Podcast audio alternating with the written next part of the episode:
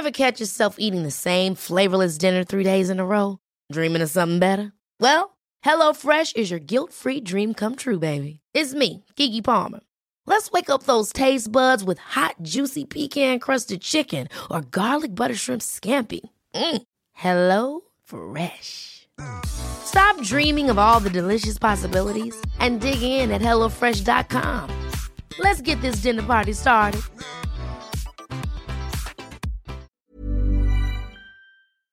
Tienes que ver qué necesita tu cuerpo, porque en el mundo a todo le decimos vitamina.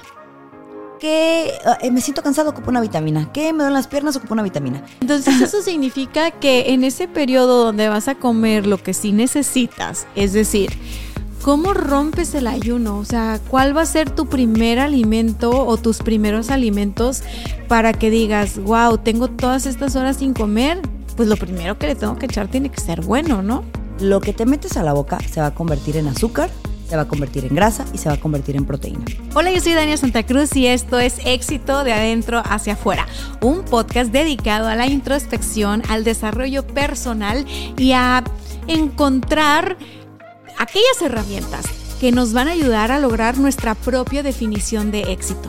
Porque sí, el éxito es algo muy personal. Y si esta es la primera vez que me acompañas, quiero decirte que en este episodio tuve el gusto de conversar con Kenia Carrera, una médico súper profesional que es, yo la ataco por WhatsApp, es de mis médicos de cabecera. Además cuenta con especialidad en nutrición funcional, en nutrición oncológica y ahorita está haciendo una especialidad además como personal trainer. Kenia es una mujer súper interesante. Es la típica médico que ayuda a toda su familia y a todos sus amigos y a todos sus pacientes más allá de la consulta tradicional. Ella es una experta dándole seguimiento a la gente para que logre completar los tratamientos de manera satisfactoria y a lo largo de su carrera, a pesar de que la veas súper joven, ha logrado identificar qué es lo que funciona y qué es lo que no funciona, las trampas que nos hacemos a la hora de integrar hábitos o dejar hábitos que puedan estar relacionados a nuestra salud. En el episodio de hoy hablamos de ayuno intermitente, de mitos, de cómo hacerlo, de cómo no hacerlo, de quién sí puede, a quién le beneficia cuáles serían los primeros pasos para entrar en esto del ayuno intermitente de manera correcta. Además nos compartió información muy interesante sobre suplementación sobre eh, complementos nutricionales, nos habló de cómo podemos hacerle para hacer este cambio de hábitos a favor de nuestra salud. Y bueno, si tú eres una persona que como yo emprendió muy joven o está emprendiendo o tiene un negocio, una empresa, tiene mucha responsabilidad, además tiene una familia, estoy segura que este episodio va a ser de mucho valor para ti porque se trata de reconectar con algo que es súper valioso y es tu salud. No importa la meta que nosotros tenemos en este momento, no importa eh, lo que de éxito signifique para ti en este momento, si no tienes la salud para alcanzar esa meta o si acabas logrando tus metas a pesar y a costa de tu salud. Así que espero que este episodio te deje muchísimo valor. Bienvenido al podcast. Bienvenida al podcast. Gracias por aceptar mi invitación. ¿Cómo estás? Muy bien, muy contenta. Muchas gracias por haberme invitado. Es un honor para mí poder compartir con ustedes toda la información y dudas que puedan tener sobre este tema que vamos a tratar hoy. Amo. El día de hoy les estoy compartiendo a una de mis médicas de cabecera, porque, bueno, pues tú me conoces súper bien y sabes que me gusta mucho preguntar acerca de la salud y de todas estas cosas que se ponen de moda en internet, porque, pues, entre que me da curiosidad, y me da duda todo lo que veo de es real o no es real, porque hay posiciones súper a favor y súper en contra y todas con argumentos. Entonces, bueno, gracias a Dios te tengo en mi vida y yo te hablo de que, hey, este, ¿cómo ves esto? ¿No? Y ya tú me dices con peras y manzanas y fundamentos médicos, lo que sí y lo que no. Entonces, pues bueno, hoy para mí es un gusto compartirte con nuestra audiencia. Éxito adentro hacia afuera es un podcast donde hay emprendedoras, emprendedores, dueños de negocios, empresarios, amas de casa, eh, gente que está estudiando y lo que tenemos en común, a pesar de que nos dediquemos a muchas cosas, es que somos personas que tratamos de hacer lo mejor que podemos con nuestro tiempo. Ya sabes que te partes en mil y que estás este, llevando varias cosas a la vez. Y sé que para la audiencia, así como para mí, es muy importante descubrir la fuente de la eterna juventud. No, no es cierto. Eso es para mi mamá y mis tías. No, la, cómo podemos tener una energía y un rendimiento eh, alto, óptimo, ¿no? Desde un lugar sano. Entonces encontré lo del ayuno intermitente nuevamente en internet con mucha fuerza. A tiempo atrás eh, lo intenté y quiero iniciar esta conversación preguntándote, ¿por qué está de moda el ayuno intermitente y por qué con tanta fuerza? Mira, el ayuno intermitente empezó en los 2000, pero como toda moda surge, se apaga, vienen nuevas cosas y cuando vuelve la pandemia, bueno, más bien, cuando inicia la pandemia, vuelve el ayuno y entonces la gente dice, ¿qué puedo hacer si ya no puedo salir a correr, si no puedo ir al gimnasio, si no tengo la posibilidad de estar allá afuera, hacer actividad física o buscar tratamientos por fuera? Entonces, ¿cómo le voy a hacer para cuidarme si tengo que estar en mi casa y no tengo otros recursos? Entonces empiezan varios youtubers, varios influencers a hablar de una manera en la que puedas conservar tu peso, en la que puedas controlar ciertas este, comorbilidades y entonces la gente empieza a voltear a decir, bueno, si puedo quedarme un poquito sin comer y voy a tener beneficios, lo voy a intentar. Oye, disculpa mi ignorancia, ¿qué es una comorbilidad? Ah, ok. ok, son este cierto tipo de enfermedades o secuelas de enfermedades. Por ejemplo, a muchos diabéticos que en la pandemia empezaron a tener picos de eh, su azúcar o que se les subiera la glucosa. Muchos hipertensos empezaron a tener por el estrés descontrol y se les subía la presión. Entonces muchas personas que ya tienen una enfermedad de base empezaron a tener secuelas o efectos secundarios de, el estar encerrados en casa. Ok, entonces esto, fíjate que la primera vez que yo escuché del ayuno intermitente, fue un poco antes de la pandemia y tiene todo el sentido del mundo que se puso súper fuerte en la pandemia, ahora que lo dices.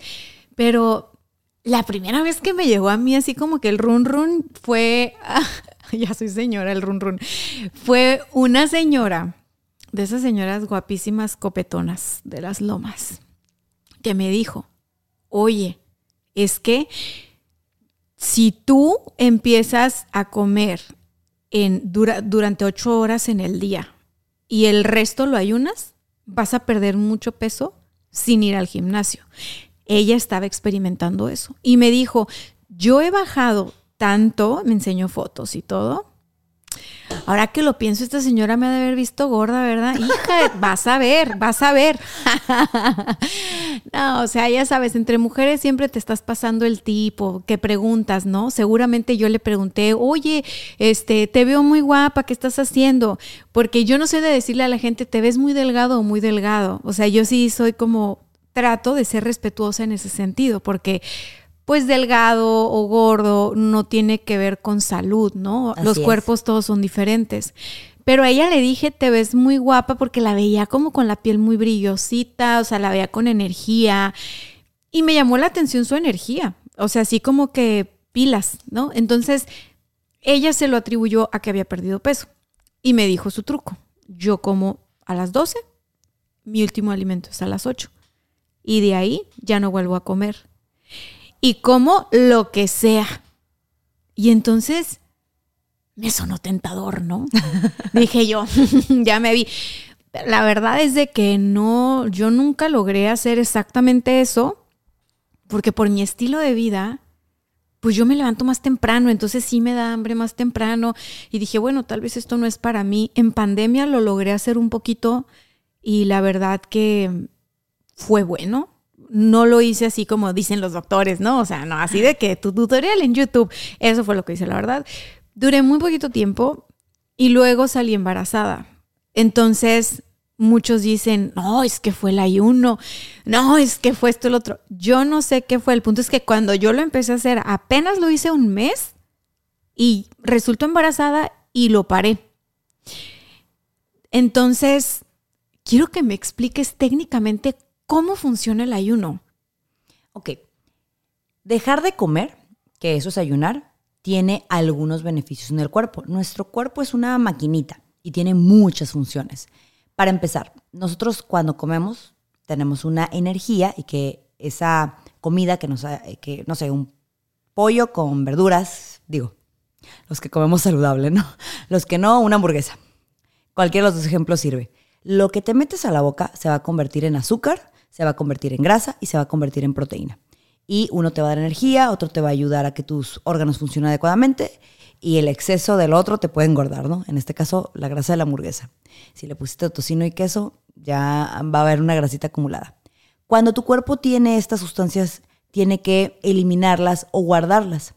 Entonces, ¿cómo funciona el ayuno? Si tú empiezas a dejar de comer, vas a hacer que tu cuerpo se acabe la azúcar, se acabe la grasa y por ende no vas a subir de peso, por ende vas a controlar tus niveles de azúcar o glucosa y por ende vas a tener eh, un poquito más de control metabólico, se puede decir. Yo les explico a mis pacientes que nuestro cuerpo funciona como un carro en el aspecto de que la comida es como la gasolina y si tú le metes gasolina, pues vas a llegar a cualquier lado y si tú no le metes, pues te vas a quedar un poquito varada. Pero tiene un problema. Nuestro cuerpo es como un tanque sin fondo. Entonces, cuando empezamos a meterle comida de más, es cuando vienen muchas enfermedades como la obesidad, la diabetes, enfermedades cardíacas, el colesterol, los triglicéridos. Y desafortunadamente tenemos un gran problema de enfermedades metabólicas, de diabetes, de presión alta, de hipotiroidismo, de obesidad, ¿no? Porque la obesidad, por los que me vayan a empezar a ver feo, ya es reconocida como una enfermedad crónica, que hay diferencia con el sobrepeso. Entonces, cuando sale el concepto de ayunar, de dejar descansar el cuerpo, empieza para algunos a tener un poco de sentido el decir, bueno, si dejo de todo el tiempo estar alimentando a mi cuerpo y estarlo sobrecargando, entonces le voy a dar un respiro metabólico y voy a permitir que mi cuerpo haga las funciones que ya tiene. Ahora, cobró mucho, eh, hizo mucho boom, como tú me comentas con esta amiga que te dice, puedo comer lo que sea, porque sí es cierto que hay unos más prolongados te van a permitir bajar de peso porque toda esta energía o toda esta eh, grasita que tienes acumulada en el cuerpo se va a transformar en una energía, se va a transformar en un medio para que tú puedas seguir haciendo tus funciones. Y claro que si duras uno o dos días sin comer y tienes reserva, siempre digo, o sea, esto no es para todos, eh, te, vas, te vas a poder mantener. Pero ahí es donde vienen los, las cláusulas secretas, ¿no? Y que el ayuno no es para todos, que hay tipos de ayuno que son más ideales para algunas personas que para otras, y que si lo haces comiendo de todo, puedes tener ciertos controles como tu azúcar o tu peso, pero vas a tener otras complicaciones. Entonces, ni muy, muy, ni tan, tan. Por eso, aunque está muy de moda, todavía hay instituciones que no lo reconocen tanto. Todavía hay sus reservas porque se está investigando el efecto a largo plazo, porque la mayoría lo ve a corto plazo. En una semana o dos tú puedes ver los beneficios del ayuno y vas a ver lo primerito, que va, pierdes tallas y que empiezas a quemar kilitos. Entonces todo el mundo le gusta esa parte, pero hay este, cosas que ya haciéndolo prolongado ya no son tan buenas. Ok, ok. Hace sentido. Sobre todo pienso en las personas que pueden tener algún problema em, en su relación con la comida, ¿no? Estas personas que pueden padecer eh, enfermedades como la anorexia o como la bulimia, o sea, creo que sí puede ser, eh, me imagino, no tengo idea de lo que estoy diciendo, pero me imagino que puede ser complicado. Eh, para una persona que tiene una, una enfermedad de este tipo, el tener la herramienta del ayuno como una medida para controlar su peso. O sea, cuando tú dices descansar el cuerpo, digo yo, bueno, sí. Pero luego ya cuando estamos en este parque de diversiones donde es, puedes comer lo que quieras y no vas a engordar, a mí me suena demasiado bueno para ser verdad. No, no, o sea, es como esas inversiones de que si tú inviertes mil pesos te vas a ganar un millón. O sea, yo, a mí me suena así, ¿no? Tal vez sí, pero lo tendría yo que hacer bien y comprobar cómo funciona en mí. Ahora, puede ser bueno, lleva, o sea, bien llevado, ¿no? O sea, como con que tu médico o alguien que sí sea como un especialista o alguien que domine el tema, te arme tu plan y así, pensando en todas estas personas que pueden estar teniendo un problema con eh, estas enfermedades alimenticias. Es que el tema de las enfermedades alimenticias es bien duro porque aparte casi no se habla de eso. Y como vivimos en una sociedad donde privilegiamos el que estés delgada o delgado eh, y sobre lo que sea, ¿no? A costa de tu salud incluso, em, donde hay mucho estrés eh, en, en, este rollo de, de, pues sí, mira, un día voy a invitar a alguien a que hable de ese tema en particular porque hoy escuchándote me llevaste a pensar que sí tendríamos que poner sobre la mesa, ¿no? Por ejemplo, los emprendedores, las emprendedoras, que también te dicen mucho pues de tu imagen, ¿no? O sea, te tienes que ver bien para vender, para que te compren, para que la gente te crea y muchas veces se van generando este tipo de problemitas emocionales o psicológicos que derivan en problemas de la salud y ya es cuando llegan contigo, ¿no? Así de que es que tengo esto.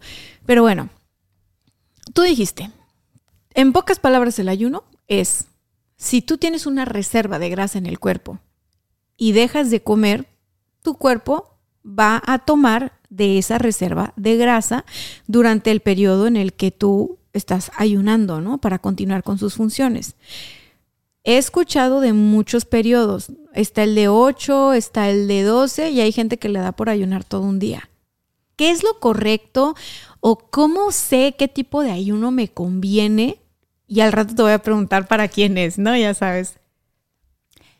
Híjole, es que todos los temas que tocas son temas importantes que te llevarían otras dos, tres horas. Pero fíjate, voy a retomar desde lo que dijiste, los trastornos alimenticios. La bulimia y la anorexia son trastornos donde está prohibido hacer ayuno intermitente. O sea, eso es bien importante que lo sepan. ¿Por qué? Porque un paciente que es bulímico, es decir, que tiene atracones de comida, luego se provoca el vómito, pues imagínate que le digas, puedes hacer 23 horas de ayuno y luego comer todo lo que quieras, le vas a condicionar un problema aún más grave de salud. O una persona que es anoréxica, que ya le tiene miedo a la comida, que le digas, eh, no te preocupes, tú no comas y en tu periodo de comida vas a, vas a poder comer tus requerimientos, vas a seguir fomentando ese miedo porque la gente le hace trampa al ayuno, que ahorita vamos a hablar de eso. Tú y yo somos de la generación de rebelde, ¿verdad? De la novela. Creo que sí, claro, Perfecto. claro. Ubicas a Mia Colucci. Obviamente. Saludos, Mia Colucci. Anaí creo que se llama la... Sí, Anaí, gran actriz, sí. Ok, ella era anoréxica y sacó un programa muy fuerte donde tenía un comercial que decía, a las princesas no se les cae el cabello, a las princesas no se les caen los dientes, las princesas no tienen problemas con su columna. Y, ese comercial fue tan impactante que empezó a sonar el gran problema social que hay, ¿no? Entonces a mí sí me gusta decir que el ayuno tiene que ser bien llevado, recomendado por tu nutriólogo por tu médico, porque luego hay personas que están delgadas, como lo mencionamos hace rato, y que no lo necesitan, que lo que necesitan es aprender a comer. Y esa relación con la comida ya trajiste psicólogos, vayan y, y de repente chequen, porque a veces cuando dices, es que puedo comer todo lo que quiera cuando ayunos, es una arma de doble filo porque hay personas que no saben ponerse límites y luego se quedan con la parte de comer todo lo que quiera, pero no hacen el ayuno. o sea. Dicen, ahí te lo debo, ¿no? Ahí, a la, la vuelta, ahí a la vuelta. Ándale. Oye, y hay otro tipo de personas que tal vez no vomitan, pero hacen mucho ejercicio hacen ejercicio más allá de lo que pueden, ¿no? Vigorexia, sí. Vigorexia. Entonces, las personas con vigorexia también pueden hacer ayuno o no, y si sí, bajo supervisión o qué. Eh, para los atletas de alto rendimiento tampoco se recomienda el ayuno. ¿Por qué? Porque en el ayuno intermitente la principal fuente, o sea, se pudiera recomendar en alguna patología. Voy a poner un ejemplo muy claro, ¿no? Se dice que ayunar más de 24 horas puede poner a tu cuerpo en un estado donde las células empiecen a reparar y que incluso las células que son pluripotenciales, no células madre, porque luego confundimos ese concepto, que tienen la capacidad de formar un tipo específico de célula, se pueden activar. Entonces muchas personas ayunan no por perder peso, sino por llegar a esa parte de la reparación y el rejuvenecimiento. Que eso en ratones apenas se está estudiando, pero hay gente que ya lo tiene como si fuera un hecho. Entonces van a ayunar por eso. Y aunque es un objetivo válido, hay que tener cuidado si no tienes sobrepeso. Piensa en un corredor que está delgado. La, su fuente de energía principal es los carbohidratos o las azúcares que se come. Entonces piensa que no tiene grasa y que no le das azúcar y que está en ayuno. ¿De qué se va a alimentar? Del músculo. Entonces va a ser catabolismo. Entonces esa persona va a empezar a tener un déficit nutricional. Ya. Entonces, por eso, otra de las contraindicaciones es que en atletas o deportistas no se hace como tal un ayuno, se hace una restricción de calorías, que ese es otro tipo de dieta o otro tipo de, régimen alimenticio. El ayuno intermitente, yo, ¿a quién se lo recomiendo? A personas que tienen sobrepeso de más de 5 kilos, para empezar. Idealmente, una persona que tiene un sobrepeso de 20 kilos pudiera hacer bien, bien un ayuno, ¿no? Y de varias horas. Me preguntabas, ¿qué tipos de ayuno hay? Están los, el, lo que es ayuno intermitente, que es el que es por horas, y están los ayunos prolongados, que son por días. Pero luego uno va a internet y dice, yo voy a ayunar tres días y luego me voy a comer una vaca. Entonces, no, porque ahí pueden venir trastornos incluso de ansiedad. Si lo vamos a hacer, hay que hacerlo bien y hay que hacerlo poco a poco, que nuestro cuerpo se vaya adaptando. Oye, como si fueran anacondas, ¿no? Me los imaginé así, que voy a ayunar y voy a agarrar pila para irme a... Oye, me gusta mucho eso que estás diciendo de quienes sí podrían. Y esto de los 5 kilos de sobrepeso, pues ya es un indicador. Bueno, ahora, si esa persona tiene 5 kilos de sobrepeso, pero además tiene hipotiroidismo, ¿puede hacerlo? Sí, un paciente con hipotiroidismo, un paciente con diabetes, obviamente guiado por su médico, sí puede hacer ayuno intermitente, pero aquí el ayuno no lo vas a hacer todos los días. Aquí el ayuno lo vas a hacer tres veces a la semana, incluso puedes hacer un ayuno basal que como tal no se considera intermitente de simplemente 12 horas. Entonces esa parte está padre. El darle a tu cuerpo un descanso y decir, hey, a las 8 ya no comemos nada de la noche y a las 8 de la mañana volvemos a comer. ¿Ese es ese ayuno qué, perdón? Un ayuno basal. Ok, entonces está un ayuno basal que es como lo básico. Literal. Lo básico, ¿no? El starter kit. Ok. Ayuno basal es 12 horas. Y luego, cuando ya dices, esto es intermitente. Ok, cuando empiezas a hacer ayunos de 14 horas, de 16 horas, de 18 horas, de 20 horas, de 23 horas, o el ayuno de 24, es como ya el tope para pasarte el ayuno prolongado, límite. Entonces, lo que más, más vas a ver que se recomiende es el famoso 16-8. 8 horas de ventana de comida y 16 horas de ayuno. Que algunas personas tienen la creencia, como tu amiga te comentaba, yo de 12 a 8. Pero no, lo puedes hacer desde temprano, lo puedes, lo puedes empezar a partir de las 6 o lo puedes terminar muy tarde, lo puedes, lo puedes cerrar a las 10. O sea, cada quien va a adaptarlo a su estilo de trabajo. Si bien el ayuno también se volvió popular porque la gente decía, oye, qué padre, porque, por ejemplo, los que hacen 24, en 4 horas me como toda mi comida y tengo 20 horas para trabajar, para hacer mis actividades, y más si ando corriendo en el tráfico, si la escuela, si los niños. Y sí, es una buena manera de empezar, pero el, ayuno tiene que ser por tiempos, ¿no? O sea, no toda la vida te puedes pasar en 24. O sea, cuando llegas a bajar de peso, después de, de lograr tu meta que tenías, pues acortas el ayuno que estás haciendo, ¿no? Vas bajándole las horas. Te regresas a 16 o hasta un basal de 12 nada más para mantenerte o dos o tres veces a la semana lo practicas. ¿Por qué? Porque siempre vamos a tener problemas con la buena alimentación. Es una utopía que todos nos vamos a servir nuestra porción de proteína y nuestras verduritas y no vamos a comer nada de azúcar. O sea, tendríamos que vivir en una burbuja y salirnos de la ciudad. Ok, entonces lo que tú me estás diciendo es de que dependiendo del estilo de vida que tengo y del estilo de trabajo que tengo, puedo elegir el tipo de ayuno que sería más realista para mí. ¿no? Así es. Sí, porque dijiste eso de comer cuatro horas y la verdad no lo veo yo tan realista para mí, ¿no? Pero más que tengo una niña y bueno, a Dalia le estamos enseñando tanto Gerardo como yo de que a esta hora se desayuna, a esta hora se come, a esta hora se cena y eso le da estructura también a la niña, ¿no? Entonces, bueno, en mi caso ese lo descartaría, pero si yo empezara con un ayuno basal de 12 horas, lo que sigue es hacer 14 y luego 16. no. O sea, en un mundo mágico ideal sí, pero ya en la realidad que a mí me toca ver con los pacientes que estoy llevando, es que es mejor que lo vayas adaptando subiendo una hora cada tercer día o una hora este, por un periodo de una semana. Porque imagínate, una persona que sufre de sobrepeso o de, no, vamos a hablar de, de obesidad, porque es lo que pasa.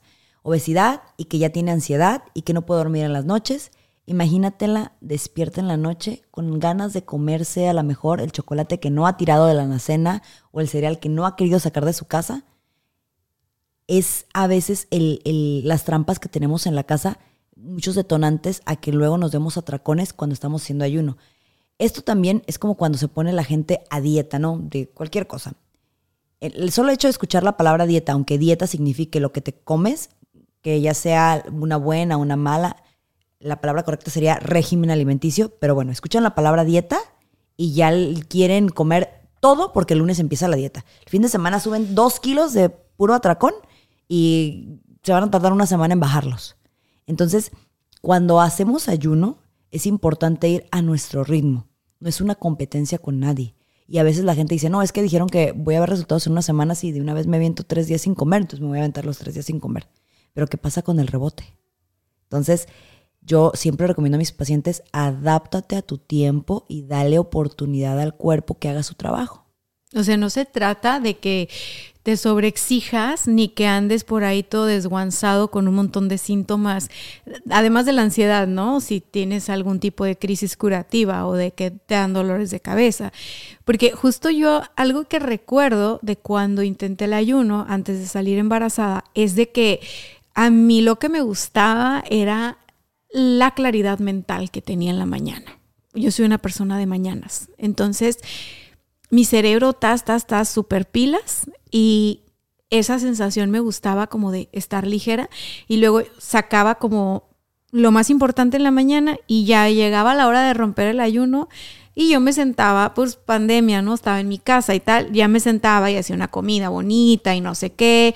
Y soy muy romántica, entonces realmente el mm. ritual de la comida siempre ha sido como algo importante para mí, un apapacho para el alma, un, la forma en la que consiento a mi gente, a mis invitados, a mi marido. Entonces, en la pandemia yo me volví chef, o sea, yo así de que no, no, no, no, no, o sea, este es mi hobby, ¿no? Y subimos de peso. No, no es cierto. no, no es cierto. Estaba haciendo el ayuno intermitente y yo sentía el beneficio de, número uno, no estar preocupada todos los días por qué voy a hacer de desayunar. Y número dos, sentía mucha claridad. Número tres, sí vi que disminuí de, de talla, pero no era lo que estaba persiguiendo tal cual, ¿no? Entonces, creo que me ayudó en cuestiones hormonales. No tengo cómo justificar eso con algún documento médico de que mis hormonas están así y luego estuvieron así. Pero he escuchado de gente que ha tenido mejorías, eh, gente con síndrome de ovario poliquístico, este, con problemas metabólicos, de que hígado graso y así. Cada, cada cuerpo es un mundo, ¿no? Entonces me gustaría que me digas en tu experiencia Saludos al vecino que dejó su alarma prendida. Saludos, vecino.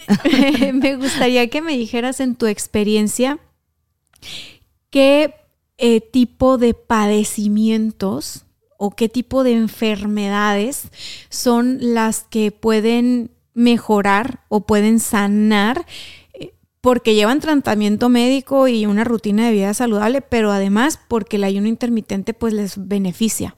Ok, hay varias. eso es lo, bonito. Que como dices tú, te va a ayudar para que mantengas tu salud. O sea, porque a lo mejor no todos lo hacemos para perseguir un, ah, es que quiero perder 10 kilos ya mañana, ¿no? Pero sí mantenerme, ¿no? Entonces, por ejemplo, diabetes tiene muy buenos beneficios. Ya está eh, muy comprobado que pues hay un mejor control de la glucosa en diabéticos tipo 2, ¿no? Diabéticos tipo 1 es otra clase.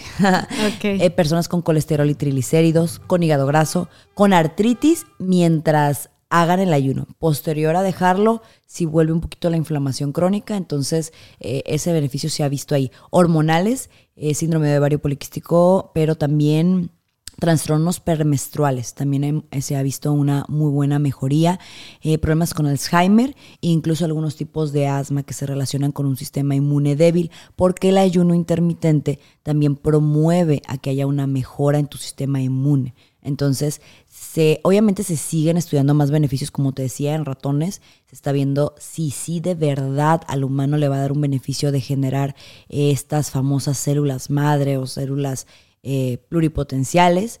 Este, es algo prometedor que a nosotros nos gustaría. Incluso en cáncer, em, algunos tipos de ayuno se han visto benéficos para bajar la inflamación que el cuerpo tiene. Ok, entonces estamos viendo que realmente puede ser una gran herramienta y si eres de las personas que como yo anda en el rush y la adrenalina y el corre-corre y el crear y el producir y que los niños, la casa, el marido y así, y tienes sobrepeso, puede ser una gran herramienta. Ahora que si tienes un padecimiento de este tipo, una enfermedad de este tipo, pues va a ser tu gran aliado si solo si lo haces de manera correcta y de preferencia buscas a alguien que sea profesional de la salud y que tenga como estudios y casos y experiencia, no nada más como que lo vio en YouTube. Eso lo digo yo como una recomendación personal, porque a lo largo de 15 años, pues tú sabes, soy bien curiosa, he tenido psicólogos de todo, doctores de todo, chamanes de todo, o sea, yo de todo, o sea, mi curiosidad me lleva realmente como a, yo no descarto una cosa de inicio, o sea, la veo, la experimento y luego saco mi conclusión. Y al menos en esta cuestión de la salud, a mí sí me tocó pasar por profesionales de la salud que me decían, un doctor, por ejemplo, tuve un doctor que me dijo, no, es que tú tienes hipotiroidismo y siempre vas a depender de esta pastilla. Y a mí no me hizo sentido lo que me estaba diciendo. No que, no que no tuviera hipotiroidismo, en ese momento tuve un hipotiroidismo que milagrosamente se me quitó, según los médicos, ¿no?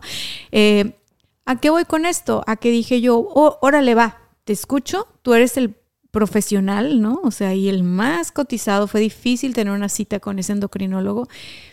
Cuando llegué yo, la verdad es de que apenas me vio y me dijo, ya, o sea, sentencia, tú tienes esto y siempre vas a usar esta pastillita.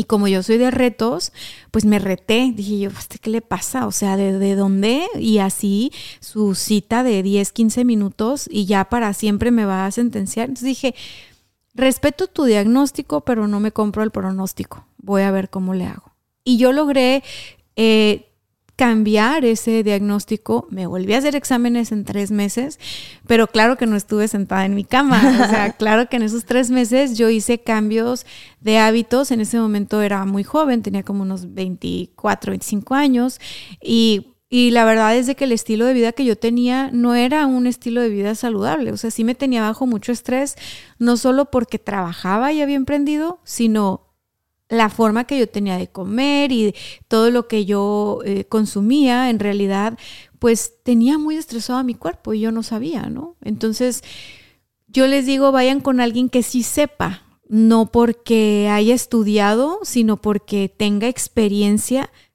mucha tratando con personas. O sea, que no te traten así nada más como un número más o como una res, ¿no? O sea, no, no, que esas personas que tú dices, mira, se dedica a esto, por ejemplo, como es tu caso, yo de ayuno, pues te he preguntado a ti eh, recientemente y, y ahora que viniste acá, lo voy a aprovechar, voy a hacer la consulta. Este, porque yo sé que tú trabajas, número uno, dando consulta y número dos, has llevado perfiles de personas bien diferentes a través del proceso de ayuno. Entonces, sé que los casos que tú has manejado incluyen personas como yo, personas como mi marido, personas como mi mamá o como mi papá, y que todos, a pesar de estar en contextos diferentes y tener un perfil diferente, pues eh, tú los has llevado y eso a ti te ha dado mucha información. O sea, como médico, tú nos puedes decir, por ejemplo, te recomiendo este, este plan de ayuno con este plan de nutrición o como médico llegas a, tú empiezas con 12 horas o tú empiezas con qué, o sea, ¿cómo es eso? O sea, por si la gente quiere ir contigo o quiere ir con otro profesional que sepa qué esperar o que sepa qué puede pedir. Muy bien. Bueno, primero, yo creo que como decimos en México, ¿no? Hasta el mejor cocinero se le queman los frijoles. A lo mejor ese endocrinólogo cometió el error de encasillarte como muchos médicos cometemos el error de encasillar a un paciente en una enfermedad y se nos debe recordar siempre que somos personas y que cada persona es un mundo y entonces tienes que estudiarla individualmente porque si no la vas a regar y te van a quemar luego en YouTube. Mándenme inbox y les digo quién es. No, no es cierto, no es cierto, no es cierto. No, es brava. Pero, pero sí, sí veo esto que pasa muy a menudo, porque a veces llegan a mí pacientes multitratados y yo soy médico general, pero siempre he tenido el amor por ver qué necesita el paciente y por negociar con el paciente. Porque a veces también los médicos nos hartamos porque dicen, es que al final el paciente va a hacer lo que quiera. Este, y, y sí, que el paciente tiene que elegir, pero está en uno apoyarlo a tomar unas decisiones más buenas para él, ¿no? De no nada más decirle, tómate esta pastillita por esto, sino por qué le va, le va a ayudar. ¿Cuál es el proceso que idealmente deberías tener? Bueno, número uno, que el doctor o la doctora o la nutrióloga con quien vayas, antes de ponerte el ayuno, te haga tu historia clínica, ¿no? Sepa qué enfermedades tienes y te pida laboratorios. ¿Por qué? Porque siempre llega el paciente que dice, doctora, yo quiero hacer el ayuno. Perfecto. ¿Y hace cuánto te hiciste laboratorios? No, pues hace como dos, tres años. O sea, no, sabemos cómo están. Y tú no sabes, nomás por ver la linda cara de alguien, si es diabético, si es hipertenso, si tiene daño en el riñón, si tiene mal el hígado. Y no siempre los pacientes nos dicen la verdad. Es una, es una realidad con la que uno como médico tiene que rascarle. Porque yo le pregunto, ¿no? ¿Qué comió ayer?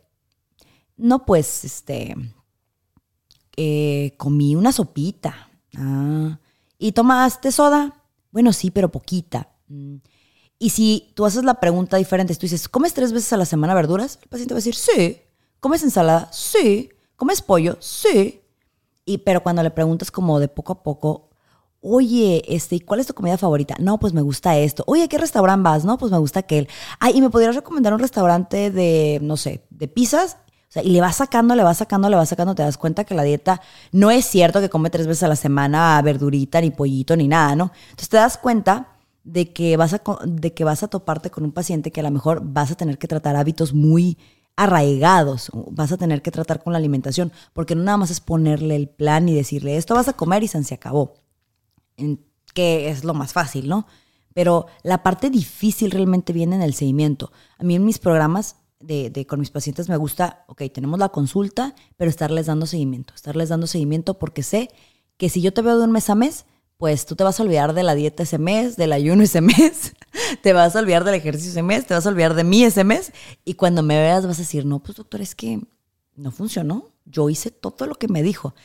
Y algunos lo sigo en Instagram o en Facebook, entonces ahí mira, me doy cuenta. Saludos, tú sabes quién eres. Es muy bien. O sea que es como una mamá, o sea, ya me imagino tus hijos, chata, qué fácil la vas a tener, porque tú ya traes eso en ti, ¿no? Así como de que, hmm, a ver, y esto, y Vamos a ver la historia. es, un pajarito me dijo, ¿no? Es buena para cuatrear. Oye, entonces lo que nos estás diciendo es, si tú vas con un profesional de la salud porque quieres integrar el ayuno intermitente como una herramienta en tu vida, porque estás haciendo un cambio de hábitos, porque traes un tema de sobrepeso, porque quieres tener más energía, vitalidad y etcétera. Lo primero, lo primero es que te hagan tu historial clínico y que te pidan unos laboratorios. Sí. Sí, o sea, no nada más ahora sí que papelito habla, ¿no? O sea, que muestren eh, y, qué laboratorios serían así como que digas tú el... El básico. Ajá. El básico sería una biometría hemática, porque ahí nos va a decir si el paciente tiene anemia o no y cómo está el sistema inmune. Una química sanguínea de 30 elementos si tienes por lo menos un año que no te haces estudios, sino de 21.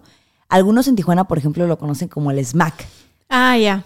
Pero el SMAC es el nombre que Certus, un laboratorio, le dio a ese examen que ellos hacen. Entonces, si tú vas a otro laboratorio y pides SMAC, no, van saben. A tener. Entonces... el nombre es química sanguínea y hay de varios elementos. El de 30 es el ideal. Luego, un examen de orina y una hemoglobina glucosilada por último. Esos son los cuatro así como que no te deben faltar. Y eso de la hemoglobina glucosilada es para ver lo del tipo de si hay una prediabetes o una diabetes o algo así, ¿no? La hemoglobina glucosilada mide tu azúcar en un promedio de tres meses. Entonces, si tú me quieres hacer trampa y dices voy a hacer ayuno desde ya para que me hago los laboratorios, pero me aventé el ayuno casi casi de 24 horas y al día siguiente vas a hacerte el laboratorio que no deberías, de 12 a, a, a 8 horas es lo que hay que tener nada más de, ayuno, no podemos tener más de 12, ¿no? Entonces tú haces trampa y pues claro que el día siguiente me puede salir la glucosa un poco más baja, me puede salir poquito más bajo uno que otro parámetro, ¿no? Pero la glucosa principalmente es la que puede salir incluso normal con un día de ayuno. Entonces, eso nos puede engañar a muchos médicos. Y yo no digo que tú, pero muchos pacientes les gusta engañarse, no No, no hija, yo soy la intensa de los estudios. O sea, yo sí, yo llego al laboratorio y le digo, a ver, dame un estudio de, o sea, iba por una, no, no, la, la, no, porque como soy muy práctica, ah, digo, ya estoy aquí, ya me van a sacar sangre de una vez todo, todo, todo, ¿no? La última vez acabé con el susto de mi vida porque es el otro extremo, ¿no? Y digo, les cuento mi experiencia para que tampoco lo hagan. Este, me fui a hacer una Empecé por ah, el estudio de grasa corporal. Tú me dijiste, hay un estudio padrísimo que se llama InBody, que te mide la grasa corporal. Todo. Ahí va tu tía para que no le cuenten. Yo me lo hice y, ah, padrísimo, ¿no? ni lo sé interpretar ni nada, pero yo vi el monito y los porcentajes de grasa y todo y dije yo, puta, no manches, o sea, tengo grasa de la mala. Entonces, ay, de la mala. Pues sí, porque yo no soy médica, ¿no? Bueno, tú, tú me vas corrigiendo. o sea, tengo, tengo grasa de la que ya, mi reina, ponte las pilas. Eso fue bueno porque al ver yo el porcentaje de grasa visceral, que en ese momento lo leí mal y me súper espanté, después lo leí bien y me di cuenta realmente cuánto era lo que tenía de grasa visceral. Creo que eran cuatro kilos reales de grasa mala. Pero para esto yo ya había contratado entrenador físico, ya tenía así de que no, a ver, a mí no, de una vez lo vamos a arreglar. Me trajo eso, bueno, me, hoy por hoy eh, me gusta hacer ya ejercicio, que al inicio de este año era, hoy que me guste, por favor, porque, porque no me obsesiono con el cuerpo de playa, o sea, porque no me obsesiono con hacer ejercicio. Este, bueno, ya me gusta, ya me gusta pero tuvo que ver que me hice ese estudio y al ser una persona tan racional, dije yo, ah, ok, dos más dos son cuatro, ok, me metí internet, ¿qué tengo que hacer para bajar la grasa visceral? Y dentro de las cosas que te recomendaban, la que a mí más trabajo me costaba era entrenar, ¿no? Y hacer ejercicio con pesas. Entonces ese era el que más te recomendaban para esto y ahí te voy. Y ese fue el primero, pero ya estando entrada, me fui a hacer otro estudio. Me hice uno de sangre para ver eh, triglicéridos y así, porque dije, bueno, grasa visceral, entonces quiere decir que probablemente traigo también un tema de colesterol, ¿no? Y triglicéridos. Pues ya estando ahí le dije, oiga, como cosa suya le encargo también un, un perfil tiroideo, porque como tuve un episodio de hipotiroidismo en mi juventud, dije, pues yo me la tengo que estar checando cada cierto tiempo. Ya tenía ratito. Me dice, en el general, eh, no, no, no, también me vas a dar, por favor, el de anticuerpos, eh, me vas a dar el, así como que todos los que te puede pedir a lo mejor un endocrinólogo, porque ya me los sé de memoria. Entonces me los pedí. Y me salió un valor mal, eh, no mal, sino me salió una estrellita. Entonces ahí te voy a internet, ahí te marco a ti. Este, hablé con una amiga que, que es health coach experta en hipotiroidismo, pero pues ninguna somos endocrinólogos como tal, ¿no? Y tú me dijiste, ve con un endocrinólogo, puede ser esto, esto, esto, pero ve con un endocrinólogo y hasta que no te dé el endocrinólogo como tu protocolo, no así, ¿no? Pero eso fue un sábado. La cita con el endocrinólogo la tenía un lunes. Entonces, eh, la cita para hacerme el, ultrasonido de tiroides era el lunes. Y como para el miércoles veía al endocrinólogo. Una cosa así. Total que ya, o sea, en la investigación express que hice yo, y junto con Gerardo nos llevamos el susto de nuestra vida porque la verdad que podía ser un pronóstico muy feo. O sea, sí podía ser un tema súper feo y como en mi familia ha habido enfermedades de, de, ese tipo, este, híjole, sí nos movió el piso muy, muy duro, ¿no? Afortunadamente voy al endo y el endocrinólogo, que no es el mismo que te conté hace rato, no, por supuesto que no. No, no, no, después me conseguí uno muy chingón. Bueno, fui con ese y le digo, bueno, tengo mucho sin venir eh, y vengo porque me hice el, ultrasonido y yo tengo nódulo en la tiroides, entonces, eh, pues, pues para que vea el ultrasonido y para que vea el estudio. Y me dice, ¿por qué te hiciste este estudio? Y yo, por curiosa. Por, responsable, ¿no? O sea, me dijo, a ver, te mandaste a hacer estudios que solo los doctores pedimos. ¿Qué, o sea, qué, qué estaba pasando? O sea, ¿por qué te mandaste a hacer este estudio? Y yo, pues es que ya estaba ahí, entonces de una vez le dije que me diera los otros indicadores porque como tuve este problema en el pasado y sé que tengo un nódulo en la tiroides, dije, bueno, pues que me revise todo, porque he tenido eh, unos días donde me siento muy cansada, donde siento que el alimento no me cae súper bien, donde... Entonces le empecé a decir y se quedó muy serio, ¿no? Ya sabes, ustedes, ay, no, a veces son bien así de que bien calladitos, bien calladitos y bien que lo asustan a uno. Entonces saca eso, se pone a revisarlo y no sé qué, la cosa. Todo está muy bien contigo, me dijo. Lo que tienes que hacer es, y ya entonces me empieza a decir, ¿no? Y yo, entonces no ocupo medicina, no. Y yo, pero el nódulo mide tanto, me dice. O sea, realmente me dice, es súper común los nódulos en la tiroides. Siete de cada diez personas presentan nódulos en la tiroides, pero nunca se hacen un ultrasonido, entonces no se dan cuenta. Entonces yo ahí, entonces puedo hacer ayuno intermitente tomando nada. Sí, sí puedes. Entonces puedo hacer este tipo de deporte. Sí, sí puedes. Entonces puedo no sé qué. Entonces me gustó mucho ir con un profesional que me dijera que sí puedes, que no puedes. ¿No? En mi caso, que yo sé que está el nódulo, que ta, ta, ta, ta, que después averiguamos si mi papá también tiene un nódulo, entonces puede ser incluso hasta hereditario, ¿no? Y eso me motivó a hacer otro cambio, eh, que tenía que ver también con hábitos y salud. Lo del ayuno intermitente todavía no lo hago. Te estoy, te estoy bien honesta, hoy me voy a terminar de convencer contigo porque tengo mis dudas, o sea, a mí se me hace demasiado bueno para ser verdad. O sea, yo sí he visto gente que baja mucho de peso y que lo usa como herramienta y pero luego se da unas regresadotas así, este, que tú dices, pues parece que nunca hizo el ayuno y no me refiero a su aspecto físico, me refiero a su forma de comer. Entonces, yo ahorita estoy persiguiendo el objetivo de tener una buena relación con la comida, ¿sabes? no tanto el tema del peso, que ok, si tengo un sobrepeso, tengo muchos años teniéndolo, o sea, neta no tengo prisa de que ya mañana quiero verme así. O sea, yo lo que noto ahora es como que el fondo de muchas cosas a nivel estrés, a nivel ansiedad, a nivel, es la forma en la que al menos yo me relaciono con la comida, que es desde un lugar de rápido, no hay tiempo, ¿no? Entonces elige, come y así. O ah, es que estoy muy cansada y entonces encuentro confort en comer cierto tipo de alimento súper cargado en carbohidrato tal vez. O, ah, es que estoy, estoy triste, entonces así como el cliché, ¿no? De las nieves o, o, ay, es que estoy en mis días, no se hagan, no soy la única, chocolate. Entonces yo al menos veo que mi relación con el alimento o sea, sí es sumamente emocional. O sea, yo no sé, los demás hagan su examen de conciencia, pero al menos yo sí crecí en una familia que celebra y todas las celebraciones tienen que ver con comida, ¿no?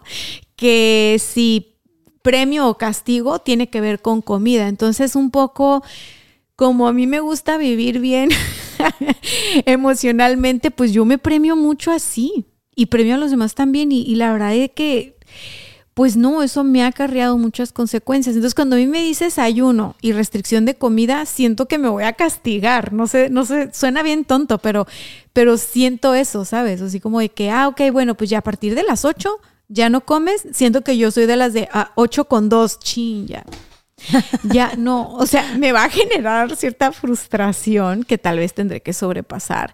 Pero, pues no sé, o sea, ¿tú cómo le has hecho? O, para ti, ¿cómo ha sido? Porque tú también eres como yo de panes, galletas, lo dulce, lo así sabroso, o sea... Balconeando a la doctora. ¿cómo? No, al contrario. Para mí tiene más credibilidad lo que tú me digas, que sé que haces ayuno y sé que tienes unos hábitos que has ido construyendo a una persona que toda su vida ha sido así. ¿Sí me explico? Es como las personas que son súper delgadas eh, de genética, pues qué buena suerte tienen, pero ¿dónde está su mérito? ya sé. Sí, o sea, pues, ah, ah, saliste en la familia con los genes de delgadez. Qué suerte tienen los que no se bañan. Ajá. O sea, en tu caso, cuéntanos ¿Cómo ha sido para ti integrar esto? ¿Cuánto tiempo llevas practicándolo? ¿Fue fácil al principio? ¿No fue fácil? O sea, ¿cómo es tu experiencia como persona, ya más allá de doctora? Híjole, voy a rescatar varios puntos de los que dijiste porque todo es importante y te escucho con, créeme que con mucha atención porque creo que vamos a ser un club y todos nos vamos a meter al club de, la, de cómo mejorar la relación con la comida porque ese problema es el problema que tiene México. Es un problema social, o sea, así como en tu casa, estoy segura que en la casa de muchos de los que nos escuchan es el cumpleaños, y todos vamos a comer. Unidad familiar es la comida. A la hora de la mesa, la comida. Por eso, Coca-Cola, este, todos sus comerciales son, tómate el refresco aquí, mira, con todos, ven, aquí, aquí la convivencia, el amor, la familia, ¿no? Entonces, e, eso es, pues es manipulación y, y muy mala porque todos los alimentos ricos nos manipulan a decir que nos los vamos a comer en familia y que vamos a estar más unidos y que nos vamos a querer más.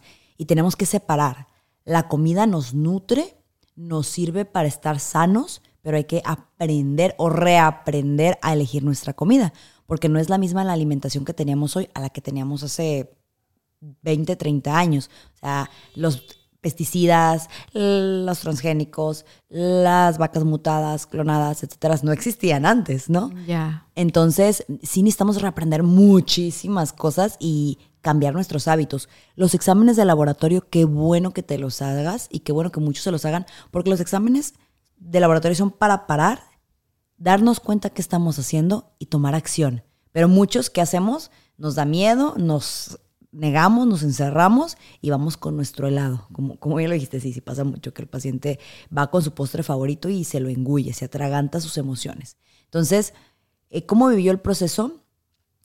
un familiar eh, un tío de la familia empezó a hacer ayuno intermitente y le compartió a Julio que le estaba gustando mucho. Y Julio dijo, pues yo veo que el tío ha bajado, entonces lo voy a hacer.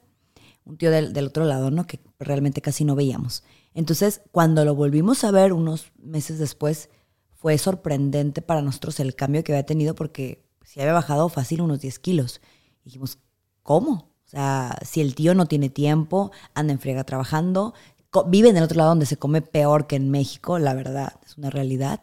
No lo digo yo, lo dicen las estadísticas. Entonces dijimos, ¿qué está haciendo, no? Y entonces mi marido dijo, yo voy a hacer ayuno intermitente porque puedes comer de todo y bajar de peso. Y yo así como, médicamente hablando, dije, eso no se oye nada bien, ¿no? Eso se oye muy mal. Llega la pandemia y me meto a unos diplomados de nutrición oncológica y nutrición funcional y ahí me vuelven a presentar el ayuno como parte de una de las opciones terapéuticas para los pacientes. Y es ahí cuando digo, a ver, o sea, ustedes nutriólogas lo están recomendando, ustedes médicos funcionales y, o sea, y médicos especialistas lo están recomendando, sí, ¿por qué? ¿No?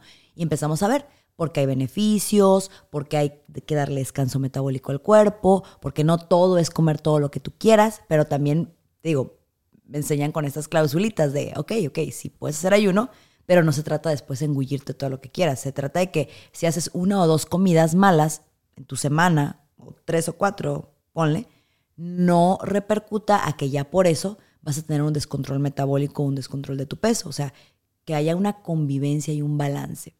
Entonces, yo empecé a hacer eh, todo tipo de retos de salud, como para la gente que tengo a mi alrededor, empezar a ver con qué le iba bien, desde alimentos, suplementos, ejercicios, dietas, y empezamos a probar muchas cosas diferentes.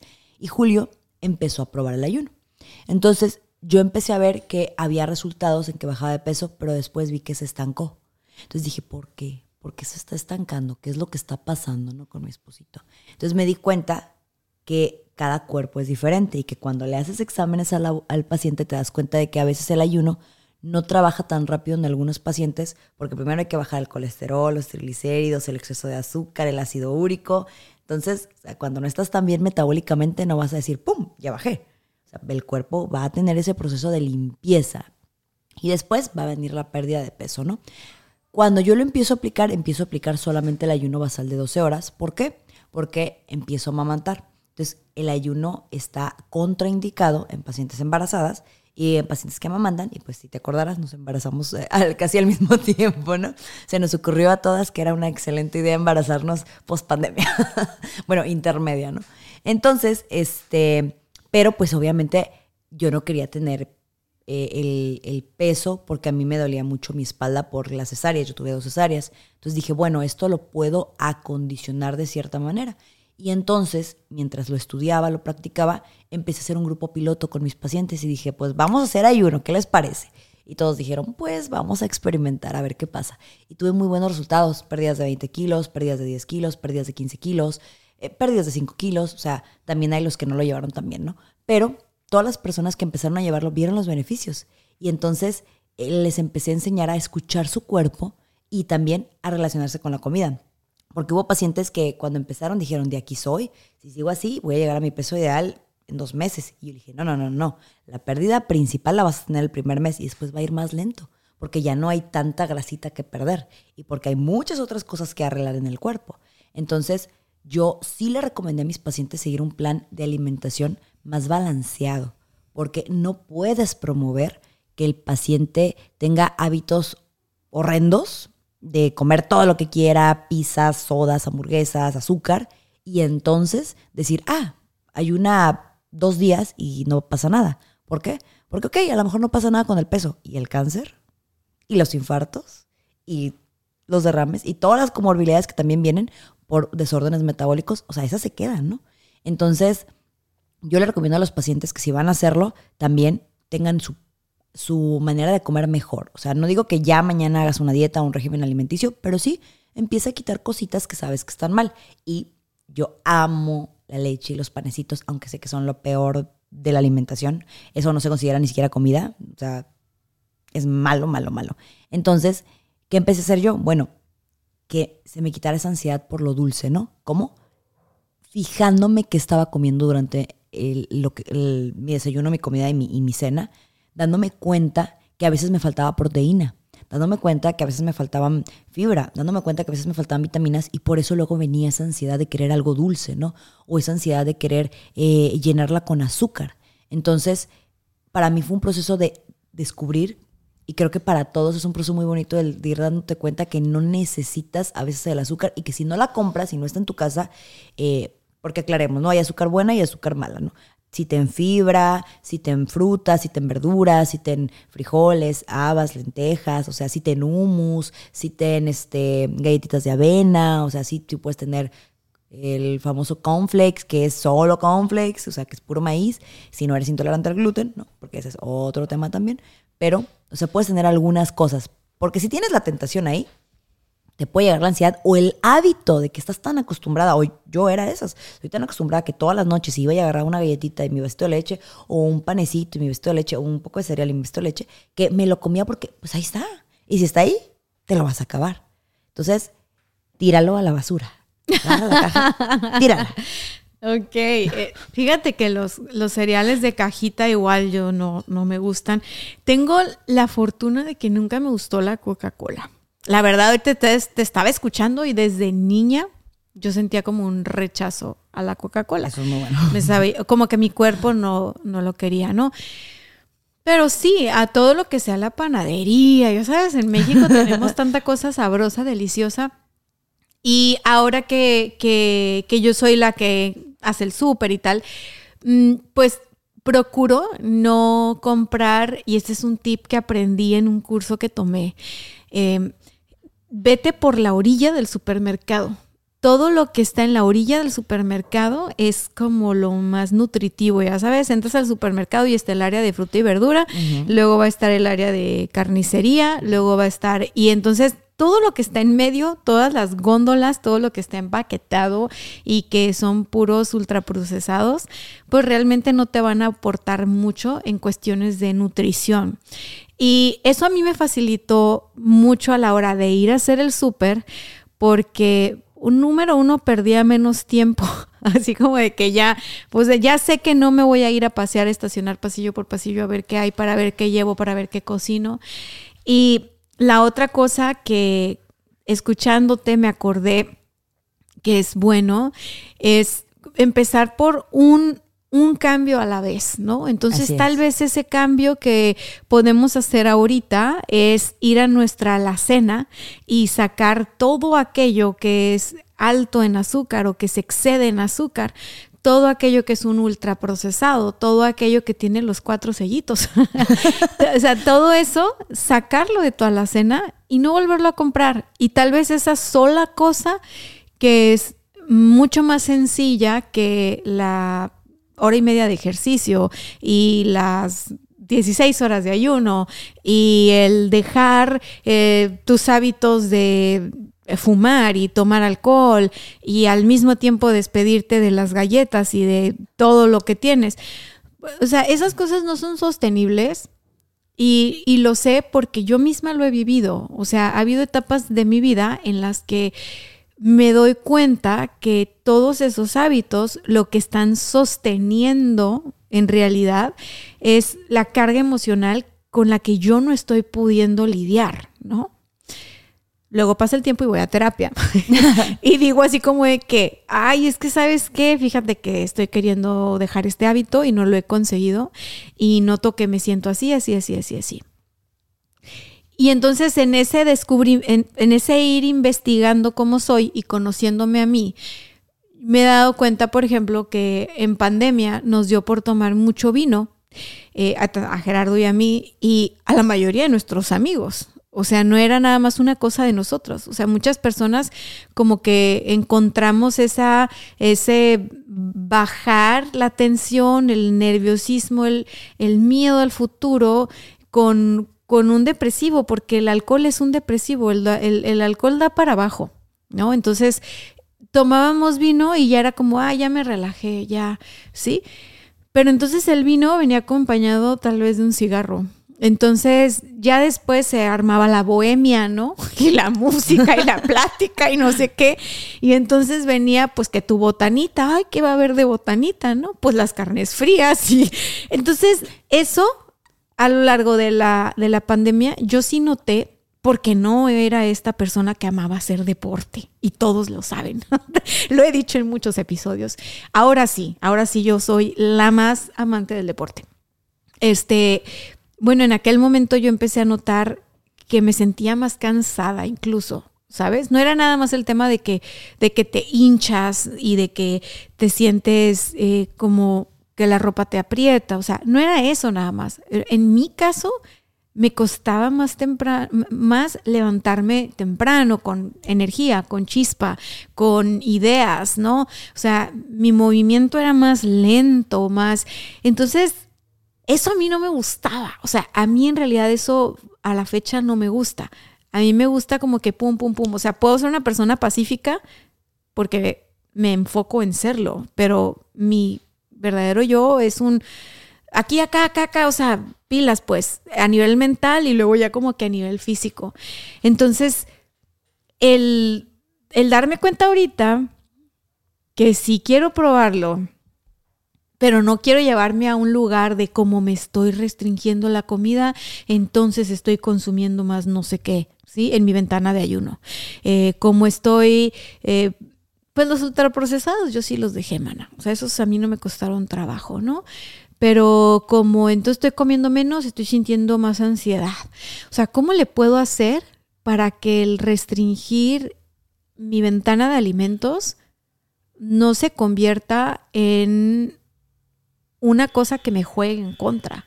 ¿Sí? En niveles de ansiedad más altos, niveles de estrés más altos. O sea, ¿cómo lo puedo llevar ¿Y cómo lo podría llevar una persona que tal vez tiene sus detallitos, ¿no? En cuanto a hábitos, si le gusta lo dulce y además este, se echan sus copitas y además eh, manejan mucho estrés porque están llevando un negocio, eh, además fuman, además eh, no hacen ejercicio. O sea, para alguien que esté en ese lugar, como Dania 2020, ¿cómo le pueden hacer para que el ayuno no les juegue en contra? Y en mi caso, que yo ya dejé de fumar y que yo ya tengo tiempo entrenando, ¿cómo le hago para que no me vayan a regresar las ganas de meterme algo a la boca, ¿no? Un dulce, un algo. O sea, ¿cómo es, doctora? Dinos la verdad. ¿Cómo es la frase en Colombia? ¿Coge la suave?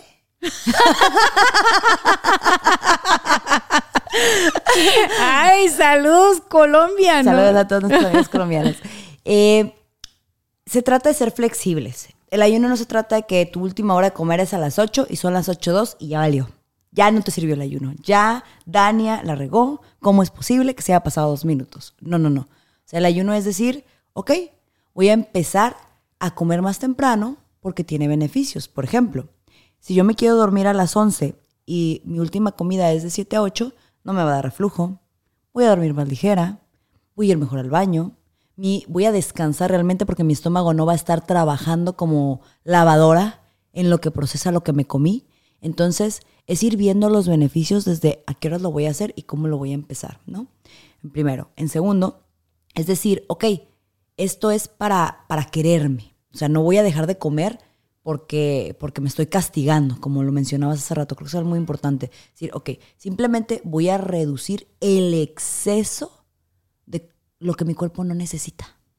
Porque si te fijas en la ventana de comida les decimos, es que come todos tus requerimientos. No es el ayuno no significa comer menos, simplemente significa comer a un horario diferente.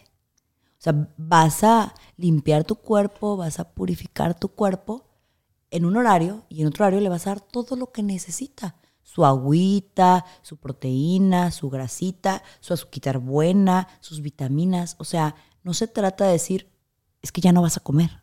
Sí, sí vas a comer en un horario. Te vas a, crear el hábito de darle un lugar a la comida y un lugar al cuerpo para descansar. Ese concepto es el que a mí me gusta del, del ayuno, porque cuando decimos, es que ya no voy a comer, viene la ansiedad, ¿no? Y yo le digo a la gente, una forma también en la que la puedes empezar es conócete primero. Antes de llegar a las 12 horas basales, ve cuánto es el tiempo, o sea, analiza cáchate, chécate, que realmente dura sin comer. Hay gente que incluso cuando hemos hecho ese ejercicio se da cuenta que dura las 14 a las 16 horas sin comer y dice, bueno, si yo ya hago ayuno inconsciente, entonces ¿qué pasa? ¿No? ¿Por qué? Y, descubrimos que a veces no está contando la galletita que se comió, el dulcecito que ya le rompió el ayuno. Es que siempre que digas galletita y dulcecito no cuenta. Afrontenlo. Galleta, sí cuenta. dulce, soda. Sí cuenta, sí cuenta. Oye, entonces eso significa que en ese periodo donde vas a comer lo que sí necesitas, es decir, ¿Cómo rompes el ayuno? O sea, ¿cuál va a ser tu primer alimento o tus primeros alimentos para que digas, wow, tengo todas estas horas sin comer? Pues lo primero que le tengo que echar tiene que ser bueno, ¿no? ¿Cómo es eso? Huevo, conejotes. A lo mejor te tomas un poco de avena. O incluso si compras un buen jamón, huevo con jamón. Huevo con jamón.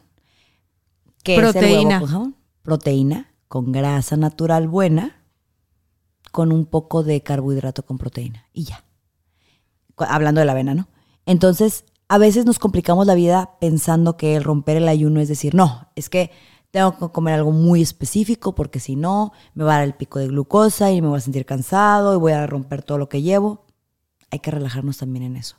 O sea, tan sencillo como un desayuno de huevito, como un omelette, incluso un omelette con queso panelita o 30 gramos de, de queso a lo mejor de otro tipo que tenga grasita, no hay tanto problema.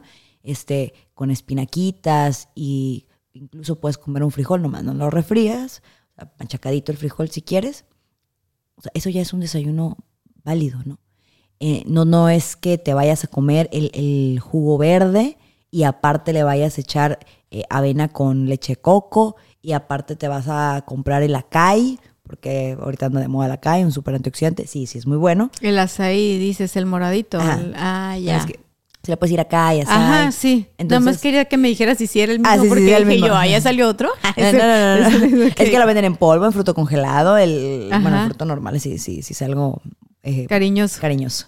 Pero eh, no se trata de que te va a hacer una super dieta hiper mega ultra especial, ¿no? Simplemente es cómo cocino lo que cocino.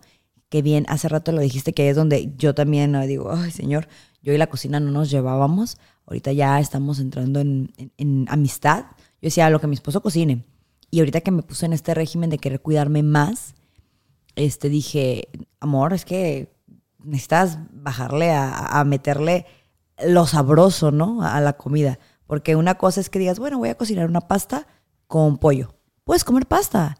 El problema es cuando a la pasta le metes queso, le metes salsa, le metes salsa, queso y este de repente dices, bueno, voy a ponerle un sazonador que también tiene más azúcar. O que dices, voy a hacerme una, un pollo con brócoli, pero lo voy a hacer estilo comida china. Y entonces le metes un tazón de soya, de miel y de maicena. Entonces ya convertiste el brócoli sano, bueno, bonito, en una bomba de azúcar. Lo- ya lo desvirtuaste, ¿no? ok. ¿Cómo convertir lo sano en algo no sano? Pregúntale a los mexicanos. Oye, ya sé, oye, es que, es que sí, alguna vez yo me pregunté, oye, ¿por qué la comida china, eh, o sea, si tú ves a las personas en Oriente, son delgadas, ¿no? Sí, O sea, comen mucho arroz. Porque comen mucho arroz, o sea, ¿de qué privilegios gozan? Y los mexicanos comemos arroz y no tenemos ese resultado.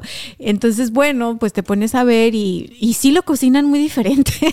Arroz a- rojo con malvita, con grasa. no, pero aparte caminan mucho y aparte, o sea, bueno, pues es como nosotros a lo mejor tenemos el superpoder de comer maíz, ¿verdad? Yo maíz en todas sus formas me cae bastante bien. Y a lo mejor ellos no, no sé. Oye, Sí, es genética. fíjate que me gusta mucho lo que dices porque tiene que ver con que, a ver, si vas, ya, eh, ya comprendiste que vas a empezar el ayuno intermitente. eh, empezando por lo básico, que es el basal de 12 horas. Así de es. ahí, súbele a 13 revisa cómo te sientes. A 14, 15, 16. Lo interesante es que en tu ventana de comida hagas buenas elecciones, ¿no?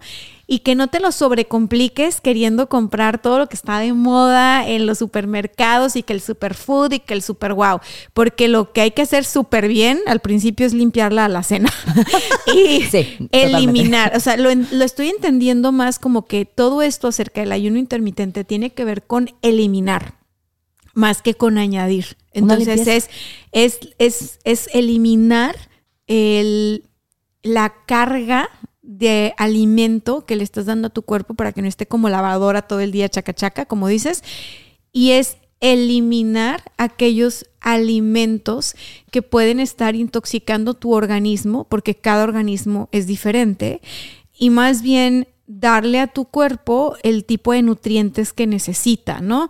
Hablabas de más proteína, hablabas de combinar la proteína con carbohidrato eh, de calidad, eh, con grasa de calidad y realmente puede ser tan simple como huevito con jamón con ejotes, ¿no?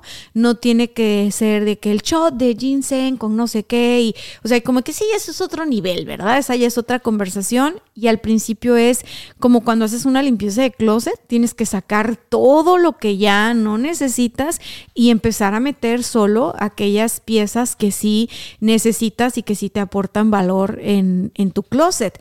Entonces, como que así se me hace más fácil. O sea, así como me lo estás diciendo, se me hace más fácil. Eliminar para poder después iluminar. O sea, vamos eliminando. Sí, ya, lo de las 12 horas creo que sí lo puedo hacer.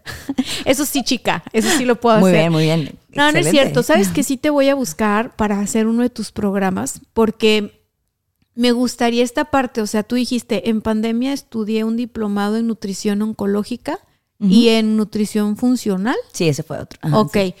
Y yo sé que tú eh, te has tratado que atletas de alto rendimiento, personas con enfermedades, personas con sobrepeso, personas con obesidad, o sea, entonces yo entregándote mis estudios, sí quisiera saber como, oye, a ver, eh, este, va, este es mi menú, digo, no sé si tú das uno o el que yo tengo, te digo cómo lo ves, hace sentido y ya tú me dirás, pues súbele a la proteína o bájale a esto, bájale a aquello.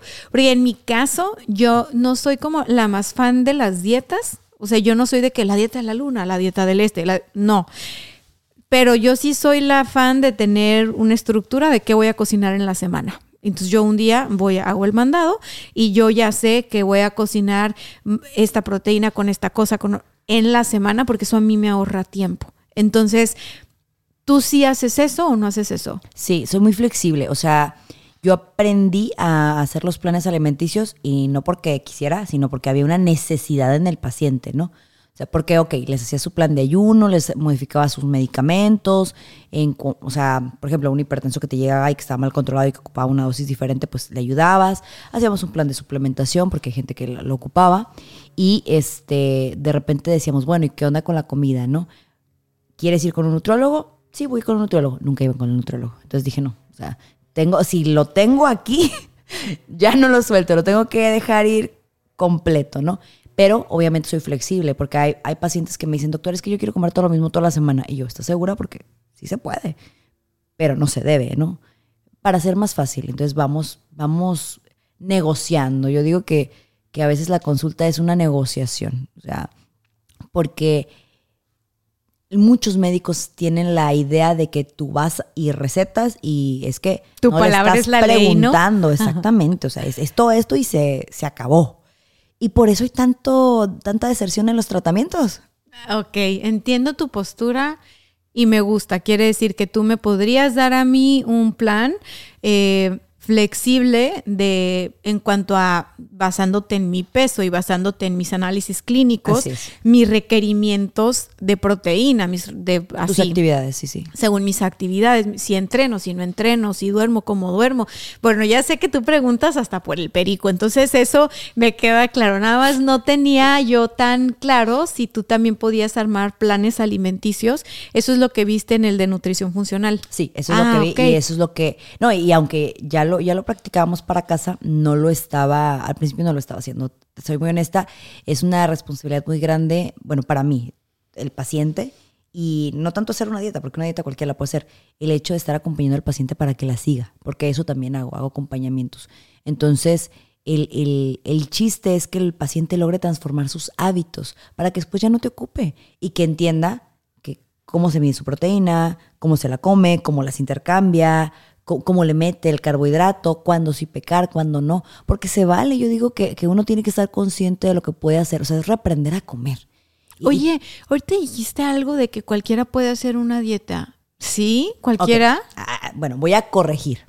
Cualquiera puede aprender a comer y saber qué ocupa, cómo llevar su propia alimentación un régimen alimenticio debe hacértelo un profesional de la salud. Ajá, Por eso separo las palabras dieta. Dieta es todo lo que te llevas a la boca. Si comes pizza, eso es tu dieta. O sea, un programa de alimentación solo podría ser como un... Como un Una persona que se haya preparado para hacerlo. Un médico que tiene estudios de nutrición, funcional o un nutriólogo que tiene estudios también como de diplomados en relación a la medicina. O sea, entiendo que ahí están más o menos cruzados, ¿no? El nutriólogo. Pero no un abogado que ah, hizo algo por YouTube. este sí, hay tal cosa como la usurpación de profesión. Sí. Y es un tema interesante abordar porque justo empezamos esta conversación diciendo, hay personas que no deben hacer el ayuno intermitente. Claro. Sí, por más que a su pariente le funcionó, por más que a su comadre le funcionó, si esa persona tiene una condición médica, si esa persona tiene problemas alimenticios, no debe de hacerlo, ya no lo dejaste claro.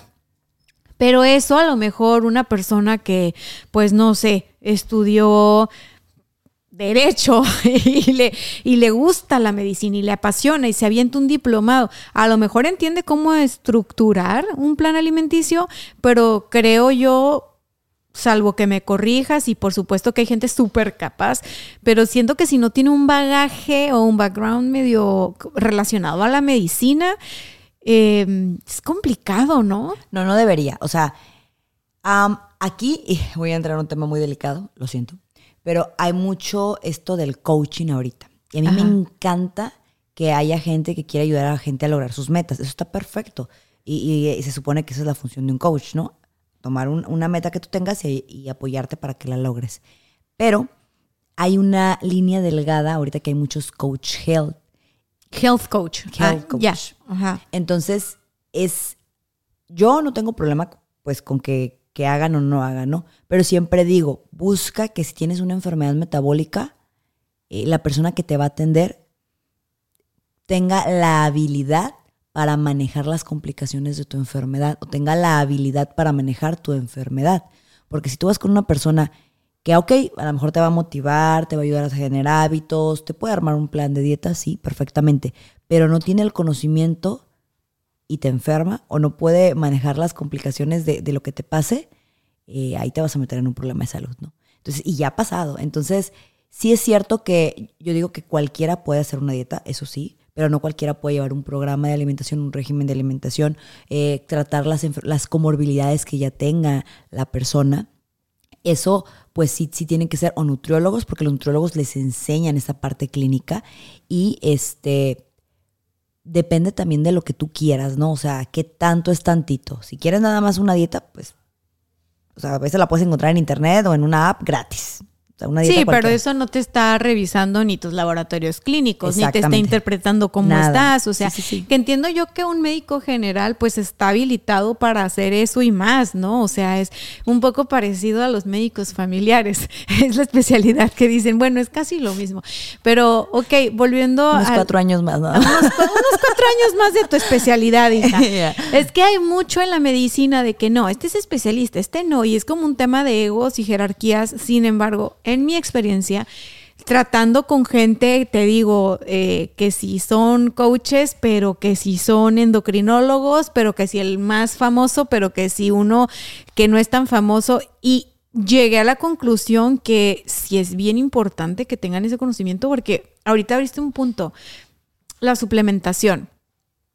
A mí me recomendaron ciertos suplementos cuando estuve embarazada y no olvídate, que estos suplementos son lo máximo y los encargas en Estados Unidos y este es el, el aceite del el krill y el, bueno, mil cosas, ¿no?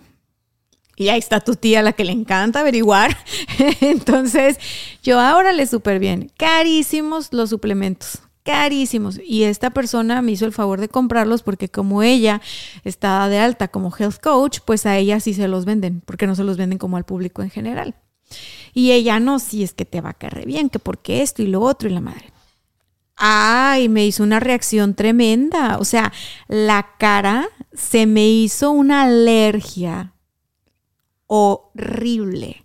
O sea, de que tengo las fotos, las guardé ¿Ya estabas embarazada? Para nunca en mi vida volver a hacer eso. O sea, de que neta, o sea, sí, pues yo, yo dije, ah, pues esa persona obviamente está actuando de buena fe y sí le sabe y tal, pero nunca pensé a cuántas embarazadas ha llevado, ¿sabes? Sí. Porque ya el factor embarazo te cambia mucho el juego. Todo. Entonces yo sí dije, no, no puedes ir por la vida, eh, pues nada más porque tienen buen contenido en internet o porque tienen buenas intenciones o porque les apasiona el tema. No, no, si tiene que ver con salud, yo ahora sí soy una persona que les pregunta más, así como, ah, ok, y tú has llevado como esto y esto y esto y esto. No, pues que sí. Y hasta dónde es lo que tú haces o lo que tú para yo entender si voy a ser match o no voy a ser match. Por eso te decía ahorita, oye, tú entregas eso o te puedo enseñar como que mi, mi plan y tú me dices, ah, pues sí, esto aplica, esto aplica, esto aplica. Porque al final del día yo digo, ok, una cosa es ya estoy haciendo el ayuno, ya estoy entrenando, pero si en esa ventana de comida lo que como no es suficiente, me voy a jalar los pelos en la noche y voy a querer bajar por un chocolatito al Oxxo, porque si no está en la alacena, hay un Oxxo cerca. Claro, claro. En vez de agarrar el atún o, ¿A o el quién huevito. en su sano juicio se le antoja una lata de atún? Porque A no nadie, eres a una nadie. niña, porque no eres una niña normal. O sea, ¿quién va a decir, ay, tengo ansiedad, son las 12? Voy a comer una ensalada. Ahorita abro una lata de atún, claro que sí, vámonos. No, no. en No la- pasa, yo sé, yo sé que no pasa. Este, pero bueno, ese ya, ese es otro boleto. Para los suplementos es igual. ¿quién, quién sí podría como tener más? Yo sé que en la medicina hay quien dice que los suplementos no funcionan. Hay médicos que dicen que no, hay médicos que dicen que sí. ¿Cuál es tu postura en relación a los suplementos? Fíjate, mi postura en relación a los suplementos, cuando yo empecé a estudiar medicina, era como todos mis doctores me enseñaron. Suplementos no sirven, eso es del diablo, solo es para que tires tu dinero. Cuando mi mamá se enferma y empezamos a ver que hay que darle medicamentos y suplementación para ayudar a que su alimentación pudiera ser mejor, pues me doy cuenta de que hay un mundo gigante, ¿no? O sea, es casi, casi farmacología 2.0, ¿no? Pero se debería llamar suplementación 2.0. Y en nutrición funcional te enseñan eso, cómo combinar los superalimentos o los extractos de alimentos o los nutrientes que el cuerpo necesita y los medicamentos, las enfermedades, la alimentación y el ejercicio, ¿no? Es integrarlo todo. ¿Por qué? Porque la realidad es que si viviéramos en un mundo mágico y maravilloso donde no hubiera ningún producto con los cuatro sellitos, no hubiera este, comida que engordara, no tuviéramos una ciudad contaminada, todos tuviéramos nuestro huerto de plantitas, pues sí, íbamos a tenernos todos los nutrientes necesarios y no íbamos a ocupar suplementación. Pero tan, nunca ha sido así que hemos enfrentado varias crisis, ¿no? La crisis de los antibióticos, eh, cuando nos moríamos por una simple gripita y gracias a los benditos antibióticos entonces nos empezamos a salvar y luego empezamos a tener problemas de la microbiota. Luego la crisis de la desnutrición que, que se vivió en el mundo, llega la revolución industrial y ok, empiezan a salir alimentos con más nutrientes, pero también alimentos con muchos conservadores y vienen más cáncer, más diabetes, más colesterol, más triglicéridos, ¿no? Las famosas enfermedades metabólicas y ahorita que estamos en el siglo del estrés. Entonces, en el momento del estrés y no nada más del estrés emocional, el estrés físico, la fatiga como tal y el estrés oxidativo. Yo soy pro suplementos, pero siempre soy de decir, tienes que ver qué necesita tu cuerpo, porque en el mundo a todo le decimos vitamina. Que eh, me siento cansado, ocupo una vitamina. Que me duelen las piernas, ocupo una vitamina. Que me duele la cabeza, será que ocupo vitamina. Que se me están cayendo las, este, las uñas o el cabello, ocupo vitamina. Entonces, no todo es vitamina en el mundo hay que separar, ¿no? Hay vitaminas, hay proteínas, hay suplementos de extractos de adaptógenos de plantas, hay este, suplementos de, cofactores, hay suplementos de enzimas, hay las bacterias que son los famosos probióticos. Entonces, todo, todo, todo eso se engloba como suplemento, porque todavía no hay categorías para los suplementos, ¿no? Y pues hay de todo en la Villa del Señor, porque también está la famosa herbolaria y están las botánicas, bien chulas, que te venden a veces suplementos que tienen medicamentos adentro, que no están regulados. Cofeprisa y te encargo. Entonces, está, está difícil saber que lo que te vas a llevar a la boca te va a caer bien, realmente trae lo que dice, te va a servir, porque cada cuerpo es diferente. Por eso te pregunté si, si estabas embarazada. En embarazadas yo tengo una regla, solamente uso nutrientes que ya están probados para embarazadas y que sé que no tienen efectos secundarios. Y trato de no usar nada que no, que, la paciente no haya usado antes, porque incluso a mí me pasó. Una amiga tomaba un, suplemento muy bueno, que para muchas personas tiene funciones, y dijo, tómate esto. Su hija estaba embarazada, le hizo una reacción. Me hablan, Kenita, le di tal cosa a fulanita, y yo, ¿por qué? Pues porque es muy bueno. Y yo, sí, pero está embarazada. Y el cuerpo cambia y las alergias cambian. Entonces, no debemos probar cosas en embarazadas que no estén probadas todavía. Y aún estando probadas, ¿les pueden caer mal? Sí, sí nos ha pasado. Hasta las, las medicinas que son para embarazadas, digo, los suplementos que son para embarazadas, las vitaminas prenatales, las famosas, también pueden caerles mal, ¿no? Ahorita que dices eso, fíjate, eh, ahora que estuve embarazada es lo que yo decía. Qué chistosos los médicos, porque según ellos no creen en los suplementos, pero nomás te embarazas y te dan una listota y que tenga esto, que tenga aquello, que no sé qué, y ahí andas tú comparando en Amazon, oye, a la madre, o sea, en mi vida me tomado tanta cosa. Y ahora, no, y que el GNP y otros te dan unos que de la farmacia. Entonces yo digo, ay, no, ni muy, muy, ni tan, tan, o sea, cuando les conviene, mendigos. oye, en ese sentido, eh, por ejemplo, ahorita que dijiste lo de las uñas y lo del pelo, ay, no, me vas a regañar. Es que yo vi... en internet. Yo vi en internet. En TikTok. No, no, no. Mira, así me voy a hacer. Así, así me voy a hacer. Pues que unas vitaminas bien buenas, pues, para el cabello y las uñas y tal. Pero son gomitas, entonces ahorita estoy cayendo en cuenta que han de tener un puño de azúcar y yo no revisé, no revisé la etiqueta. y yo hace cuenta que, ay, sí, mis gomitas Diosito para el pelo, para las uñas y a lo mejor y ahí ya estoy haciendo algún De desarreglo. con ácido hialurónico y colágeno de seguro. Ay, sí, pues ya sabes. Una que anda al último grito de la moda, ¿no?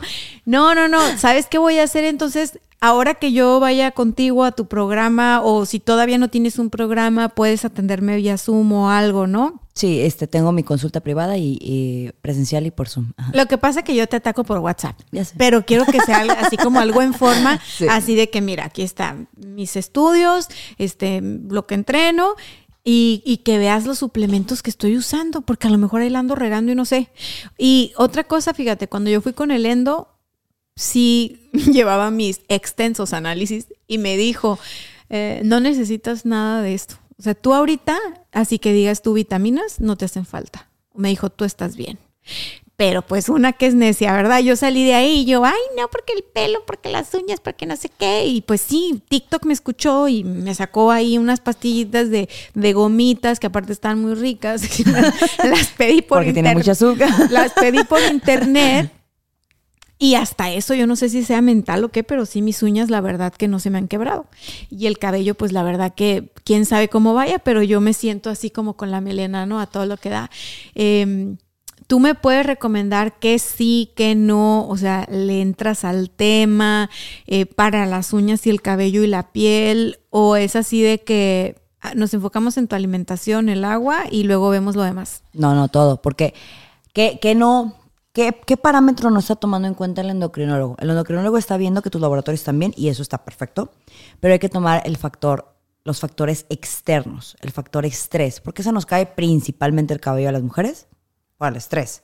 Después, por las hormonas. Luego, como yo, que ya tengo mis pelitos que me están saliendo por amamantar.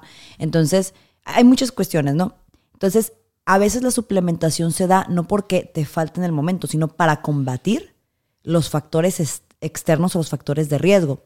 Te voy a poner un ejemplo súper claro. Un deportista. ¿Por qué le recomiendan glucosamina? Glucosamina. Por tres meses nada más. Luego daña el hígado. Porque, porque eh, si no, va a empezar a tener mayor lesión en la rodilla. Entonces, para que la bolsita de líquido sinovial se mantenga bien acolchonadita y no haya ese eh, daño al cartílago, pues entonces se los empiezan a recomendar. Una persona que nada más corre una vez al mes, pues no es un deportista, ¿estamos de acuerdo? Ya me iba yo a comprar la glucosamina, muchachos, porque ya hago tu entrenamiento con pesas así. Pero bien poquito, la verdad. O sea, cuatro días a la semana, tres, o sea, ahí voy, ahí voy. El hábito ya lo tengo, el amor al deporte ya lo tengo, y yo me echo porras así de repente. Es que de repente sí me veo en el espejo y digo, acá, qué No, te ves muy bien, muy traes guapa. ahora, ¿qué onda? Ya te queda esto, ya te queda aquello. Y se me levanta la autoestima y dije, entonces yo le tengo que seguir por ahí. Pero eh, sí, yo no tomo nada de suplementos para eso de la rodilla. Eso sí, la uña y el cabello, es así yo de que a ver colágeno, a ver este biotina y, y Te pues voy a sí. decir lo que toma la gente ahorita y, y se van a identificar. Magnesio, porque está súper de moda. Zinc, porque está súper de moda. Colágeno y ácido, ácido hialurónico. ¿Qué más se puso de moda? Ah, complejo B. Complejo B ese no falla. Y con Dexa algunos. Muy mal. La glucosamina para los que ya empiezan a hacer deportes. La creatina, esa que no me falte mi bote gigante de creatina y mi proteína, porque ya empecé a hacer ejercicio, entonces ya ocupo creatina para el músculo. Estoy en un diplomado ahorita de personal training y me dio mucha risa porque vamos en la primera clase y un, y un médico, saludos, que, que espero que no vea esto, este, contó de que él, día uno que empezó a hacer ejercicio, día dos, bote de creatina. Un mes después, laboratorios y ándale, ya tenía problemas en el riñón y dice, ¿pero qué pasó? Cometió el error de no hacerse estudios para Antes. ver antes que cómo estoy y él ahorita trae el miedo y no sabe si ya lo tenía o fue la creatina. Y yo, yo digo, no, es que pues uno responsabilidad, porque es muy fácil comprar suplementos, desde similares que 20 pesitos hasta 10 mil las- pesitos, ¿no? O sea, hay lo, ma- lo más, lo más top de lo Sí, más sí, top, sí, ¿no? sí, sí, o sea, tú vas a encontrarte de lo menos a lo más, ¿no? ¿Qué le digo yo a la gente? O sea, no te dejes guiar por una moda y vayas a la farmacia a agarrar lo primero que te encuentras porque no sabes si esto te va a caer bien. Perdón. No, está bien. No, gracias por ese consejo, de O sea, verdad. O sea, es, sí, es- gracias. Es, es entender, porque hay cosas que sí vas a ocupar, pero se vale como ver si el cuerpo se adapta, ¿no? Y también eh, elige, bueno, si sí vas a ir a, a comprar lo que viste en internet, que a lo mejor no es malo, que a lo mejor sí es bueno, nomás checa que sea de calidad. Porque ahora ya hay sellitos de certificaciones. Y tú vas a ver un montón de sellitos en los frasquitos y pues ya cualquiera con internet puede agarrar y googlear qué es el sellito, ¿no? Y si son reales o son falsos. Porque también hay sellitos que no son nada y la gente dice, ah, es que tiene un montón de sellitos. ¿Y cuál sellitos? O sea, no tiene nada. Son sellitos que alguien se inventó. Entonces, ver que esas certificaciones de que realmente contiene lo que dice que contiene, que es de calidad o que está clínicamente probado, por lo menos esos tres los tenga, ya estás del otro lado. Porque sabes que lo que le vas a dar a tu cuerpo, mínimo, te va a funcionar para lo que dice que va a funcionar. Probióticos, ahorita los probióticos están de moda. Y de todos los sabores, colores, cantidades, dosis que te puedas encontrar. Ay, yo compré uno porque vi en internet. Ok, este, a lo mejor lo vieron los demás también. Después vi que varios conocidos míos también lo estaban probando. Lo que pasa que cuando yo vi mi estudio de grasa visceral, eh, me puse grasa visceral, ya sabes, toda mi investigación en YouTube y no sé qué, y vi unos doctores. Real me metí a investigar su cédula, si eran doctores Sí, de sí, verdad, recomendando uno que se llama Profit o Fit Pro. De Costco. Ajá. Sí funciona. Ah, Palomita. yes. No, sí, es que, a ver, es carísimo para que no funcione. O sea, lo venden en las farmacias normal, es un probiótico grado farmacéutico, algo Sí, así. así es. Y en Costco lo encontré más barato, pero en la farmacia lo venden de que 15 pastillitas y dije yo, wow, o sea, neta, ¿esto qué onda? Entonces ya después averigué, o sea, leí, leí, leí, leí y lo que me da duda con ese es de que hay videos que dicen que gente que ya lo probó, ¿no? Por X tiempo. Yo la verdad es de que dije, probióticos y prebióticos, siempre me ha gustado procurarlos. O sea, eso sí no fue una novedad para mí. Lo que era mi duda era si real funcionaban y cómo es mejor tomarlos. Si es mejor tomarlos en la noche o en el día en ayunas o con el primer alimento. Porque hay videos donde dicen, no, para mejores resultados en la noche porque tu cuerpo ya está este, descansando y no estás comiendo. Hay otros que dicen, no, en ayuno es mejor que sea lo primero que te caiga. ¿Tú qué dices? Depende del probiótico que te estás tomando. El Porque- Profit. Ah, ok, ahorita vamos a hablar del Profit, pero creo que esto sí es muy importante.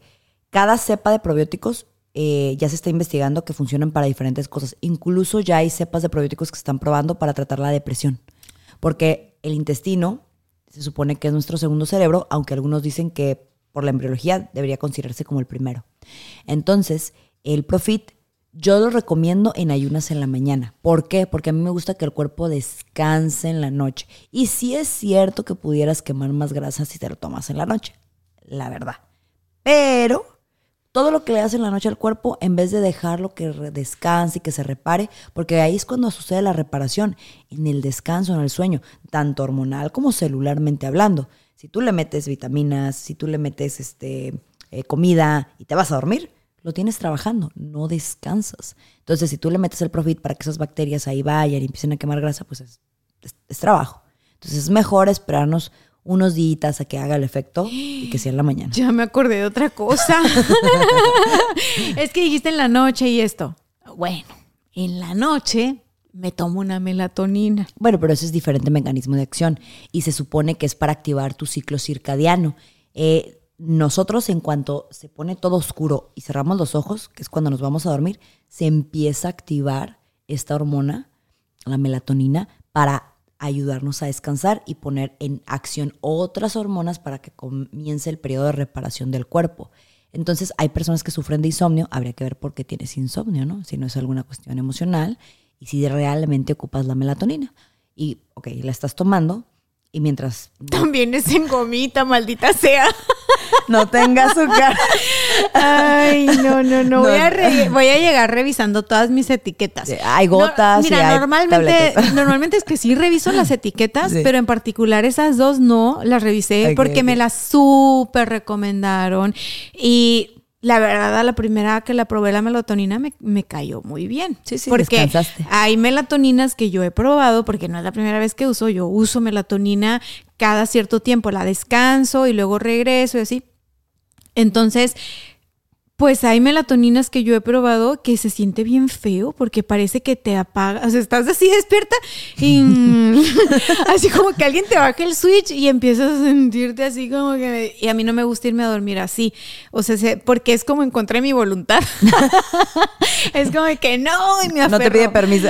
no me pide permiso. Y esta melatonina me cayó bien y, y sí fue efectiva. No me, no me levanto en la madrugada. O sea, había unas melatoninas que era de que me iba a dormir así y luego 3 de la mañana, pum, despierta, ¿no? Como que ya dormiste ciertas horas, ya. El efecto era más. Entonces, esta melatonina de verdad sí me cayó súper bien. Ah, y sí la uso como herramienta para irme a dormir porque en la noche no es que me dé insomnio, es que soy mamá, entonces la casa está silencio y es cuando, mm, ¿qué voy a hacer? Tiempo para mí. Entonces... Tiempo libre. Eso se vuelve, no sé, pon tú que la Dalia se durmió a las nueve, yo party party de 9 a 12, ¿sabes? Entonces yo lo que hago ya es de que nueve y media me tomo la pastillita para que a las 10 ya me dé sueño, porque si no me voy recio la madrugada entera porque empiezo a hacer todo lo que en el día no pude hacer, porque empiezo a, ay, voy a diseñar esto, sí, cómo no, o sea, una página web ahorita, o sea, claro que no.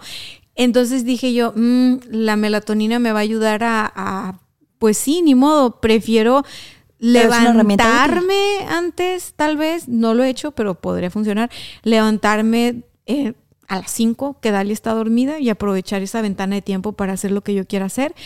Pero todavía no llego ahí, hermana, me falta bastante. o sea, ahorita estoy en el tema de que sí me dé sueño, porque de verdad es una satisfacción que todo el mundo ya esté en silencio. Se durmió el perro, se durmió el marido, se durmió la hija, y es como de que libre soy, libre soy. Y sí, me estaba desvelando, mucho. O sea, muchísimo, muchísimo. Bienvenida al club de las mamás que nos desvelamos cuando los hijos se duermen. es que sí pasa, sí pasa cuando tienes hijos chiquitos que dices, es que son cinco minutos para mí, pero llega el hábito de no querer dormir, o sea, del insomnio, por aprovechar el tiempo. Y más que nosotros estamos en una generación en la que queremos aprovechar el tiempo, ser proactivos, estar haciendo. Entonces, todas las mamás pasan por eso. De hecho, también por eso es muy importante, dependiendo de la etapa en la que estés. No es lo mismo tú que tienes a tu nena de dos añitos, ¿no? A una mamá que tiene a, su hijo adolescente, a una mamá que sus hijos ya están casados. O sea, totalmente etapas diferentes de vida, suplementos diferentes, medicamentos diferentes, enfermedades diferentes, o sea, estrés diferente, ¿no?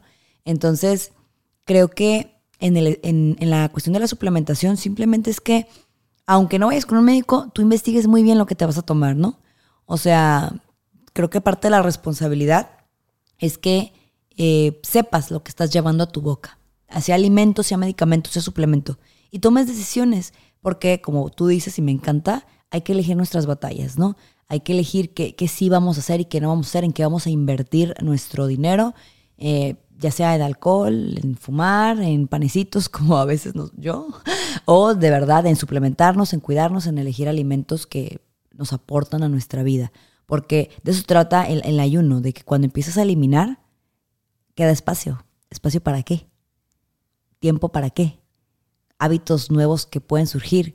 Y qué padre que tú de unos estudios que, bueno, a lo mejor te llevaste primero un susto, pero después te llevaste un hábito muy padre, el empezar a querer el ejercicio, ¿no? Y luego el reforzar esos buenos hábitos que ya tenías de comida. Y a lo mejor le metiste uno que otro suplemento por ahí, pero no está mal, o sea, en general está bien. Yo siempre digo, cuida lo que te estás comiendo, investiga lo que te estás comiendo, sea lo que sea. Y una, una cosa a la vez, fíjate, platicar contigo me está regresando a eso, a una cosa a la vez. Y, creo que es un poco la ventaja de poder eh, consultar a alguien como tú, el poder eh, ver todo este mapa y decir, mira, empieza por esto. ¿No? A lo mejor es saca todo de tu alacena y hay que eliminar, o a lo mejor sí hay que dejar el cigarro, o a lo mejor sí hay, entonces te llevas un cambio a la vez, porque querer hacer todo al mismo tiempo es la receta perfecta para el fracaso cuando se trata de cambio de hábitos.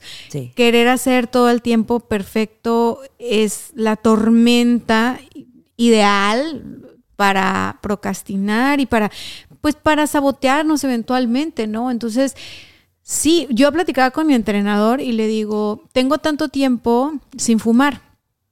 Tú, tú, me conoces, yo tengo el hábito del tabaquismo.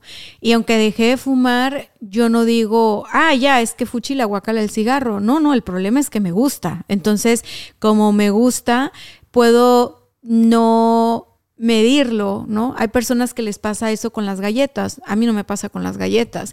A mí no me pasa con los panes, no me pasa con la comida, no me pasa con las papitas. Mi marido me dice, escóndeme las papas, escóndeme esto, escóndeme aquello. Y yo así de, ¿por qué? o sea, ¿dónde lo me meto? Las ¿Lo meto en el baño o dónde? O no sea, puedes la, comer solo la cocina es aquí, ¿no? Pero de lo que me, o sea, de lo que me gusta, pues yo tal vez ahí no me mido y no es nada más como de que, o sea, yo no soy una persona que critica o que estigmatiza a las personas que tienen una adicción. Número uno, porque yo soy adicta a una sustancia, que es la nicotina. Y lo digo como tal y me ha costado mucho trabajo comprenderlo, aceptarlo, ver de dónde viene. Eh, vengo de familias con adicciones más duras y a la gente no le gusta ver eso ni hablar de eso, ¿sabes? Pero la mayoría de las personas en México tienen un familiar o tienen problemas de adicciones a algo.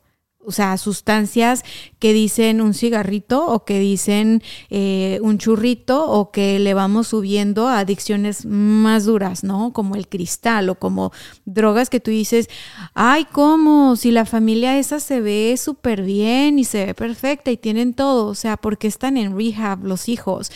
Pues porque somos seres humanos y los seres humanos la verdad es de que tenemos que empezar a vernos de una manera distinta y todas esas cosas, todos esos hábitos que pueden ser parte de una cultura autodestructiva, una cultura de la violencia, como es la que vivimos en nuestro país, eh, pueden ser cambiados si solo sí son mirados. Sí, solo sí son reconocidos, sí, solo sí le das un lugar.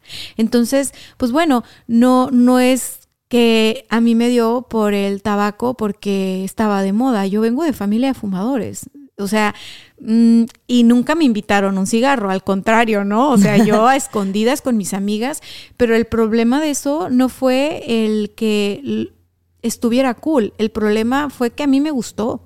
A diferencia de mucha gente que le dio la primera jalada y no le gustó, a mí me gustó. Entonces, cuando yo decido, porque eh, a lo largo de mi vida he tenido etapas donde lo dejo y no me cuesta nada de trabajo dejarlo. Ha habido etapas donde lo dejo y me cuesta todo el trabajo del mundo dejarlo y es una lucha personal. Entonces me decía mi entrenador, ¿por qué, deja, ¿por qué lo dejaste? O sea, tampoco es que fumaras tanto, ¿no? Y es curioso porque es fácil normalizarlo cuando eres una persona que más o menos lleva un balance en su vida, como es mi caso, y digo más o menos porque creo que todos más o menos. en algún momento mi psicóloga también me dijo, bueno, pero ¿por qué te estresas si realmente no fumas tanto? Entonces yo le contesté a mi, a mi entrenador esta vez, bueno, ¿qué es mucho para ti? Y me dice una cajetilla al día. Y yo de que en mi vida me he fumado una cajetilla al día. Y me dice, ¿ves? Es que no fumas tanto. Y le dije, a ver, le dije, es que un cigarro es mucho para una persona cuando quieres dejar de fumar. ¿Por qué? Porque no es el cigarro, no es la sustancia como tal, es la forma en la que me relaciono con él. Y sé que uno, ah, me fumé un cigarro ahora, pero traigo la cajetilla, después eh, se me antoja otro, pues lo agarro, ¿no? Igual que la gente que tiene galletas en su casa, se come una, sabe que ahí tiene más, al rato va a ir. Y con esto no quiero decirle a la gente que fuma que muy mal que fuman, pero a la gente que fuma y quiere dejar de fumar, o sea, es como ir a tirar las galletitas, es exactamente igual. Y vas a pasar un momento duro de, abstinencia. Me acuerdo que al principio yo empecé a, a, como a decir, voy a documentar qué siento. Entonces me dio un momento de abstinencia súper fuerte y dije, me voy a poner el cronómetro en mi celular porque quiero saber cuánto tiempo dura realmente esta sensación tan horrible de querer un cigarro y no fumármelo. Entonces pues hice de todo en ese momento, o sea, empecé a estirarme, me hacía masajitos, imagínate toda ansiosa. Claro. Y yo veía el reloj y después lo dejé y dije yo, es que esto no me va a ganar porque yo dije y esto va a ser y es un hábito. Entonces yo empecé a pensar en mi ganancia a largo plazo y en lo mucho que gano cuando hago algo que requiere disciplina, porque todo en mi vida, todo lo que he logrado, lo he logrado a base de disciplina. Entonces dije, pues no, yo no estigmatizo la sustancia ni a las personas que simplemente es una meta que me puse y lo voy a conseguir. Entonces noté que se me había pasado el efecto, o sea, la cosa fea que sentía. Volteo mi celular, 24 minutos me había durado. Después de esos 24 minutos, no volví a sentir nada. Entonces mucha gente decía, vuelvo a internet, ¿no? En YouTube, ¿qué pasa después de que dejas de fumar? Entonces te dan como de que, mira, tu cuerpo se empieza a regenerar así, tu cuerpo no sé qué, y todo esto padre que pasa. Y también te dicen, ¿no? Vienen los dolores de cabeza, viene la irritabilidad, viene, o sea, cosas que yo ya sé porque en el pasado las llegué a vivir. Entonces, este, pues yo llegó el día 2, día 3, donde se supone que esperaba la super dolor de cabeza y nada. Llegó otro día y pues todo bien, ¿no? Y hubo quien me dijo, uy, a ver si no te da una crisis curativa, porque pues no, me di cuenta que en efecto ya había puesto en mi vida, en mi rutina, cosas, hábitos o herramientas que me ayudaron a como dejar ese bastoncito que había sido el cigarro para lidiar el estrés o para disfrutar el momento, para sentir placer. Resulta que el ejercicio ya me había dado esa, esa cosa de, de hormonas de la felicidad, entonces pues mi cuerpo ya no me estaba pidiendo. Porque me dicen, Dani, es que fumar es algo bien tonto. Sí, pero verás que suave se siente cuando te das el trancazo del cigarro y empiezas a sentir literal, físicamente, como un shot de placer muy rápido. Claro que rápido se te baja también, ¿verdad? Pero con esto no les quiero decir fumen. Yo les diría a los que fuman a los que no fuman, eh, pues nunca fumen, no vaya a ser que les guste. O sea, nunca fumen, de verdad. Y a los que fuman, que muy en el fondo siempre están tratando de dejar de fumar, yo les diría lo que nos has estado diciendo ahora, conócete, empieza de menos a más, o sea, no me refiero a que reduzcas la cantidad de cigarros, sino me refiero a que pongas en tu vida estos hábitos que te van a sostener en lugar de la sustancia que te estaba sosteniendo. Porque aunque sea difícil, tratándose de tu salud y de tu vida y de tu bienestar, vale todo el esfuerzo. O sea, todo, todo el esfuerzo. Entonces, después de mi speech, que no sabía qué te iba a decir, pero es que tú siempre me dijiste, si algo vas a hacer, deja de fumar. Tú eras de las personas que me decía, déjalo. O sea, en cuanto puedas, déjalo. Entonces yo creo que te tenía que decir, pues lo dejé y me siento feliz por eso y pues nada, si alguien lo quiere dejar, déjenlo, si puede. ¿Qué nos dices tú para cerrar este episodio? ¿Cuándo tienes un reto? Eh, ¿Cómo nos podemos acercar contigo? Este, pues yo de plano sí te voy a buscar para lo del programita y tal, pero ¿qué podemos hacer con la comunidad que esté en redes sociales? Que te siga, o sea, dime qué hacemos. Ay, no, muchas cosas muy padres, vas a ver. Primero, este, felicidades, muchas felicidades, porque las personas que no fumamos a veces no entendemos desde el punto de vista del placer cuando no entramos en empatía. Entonces yo le digo a la gente, simplemente piensa en la galletita que no puedes dejar en la soda. Es igual, es, igual la, felicidad que te da el comerte algo dulce, el chocolate, la, la galletita, el pastelito. La sustancia, La sustancia. Y la tercera causa de muerte en el mundo es la diabetes y sus complicaciones. No es fumar. O sea, en México somos más, más adictos al azúcar que al, que al tabaco, ¿no? Entonces ahí para los que de repente criticamos a otras personas, chequémoslo. Como persona, me fue muy difícil separarme de mis hábitos médicos, porque como médico te enseñan a ser cuadrado. No se debe y punto, porque te mata. O sea, no nada más el cigarro, el alcohol, el exceso de azúcar, la mala alimentación, pero dime cuántos médicos gordos, enfermos, tomando soda, fumando ves. Muchos. Entonces, vivimos en una incongruencia a veces. Entonces yo aprendí en la familia, y me ha costado, a separarlo, a, callarme cuando, cuando no me piden una consulta. ¿Por qué? Porque lastimamos a las personas, ¿no? Entonces, eh, yo si estoy en una reunión y alguien pregunta qué hago, hasta que no sale que soy médico, mejor no digo nada, ¿no? Porque ya aprendí que si no te preguntan, no des el consejo. ¿Y qué sí podemos hacer? ¿Qué sí podemos ayudar a las personas a hacer?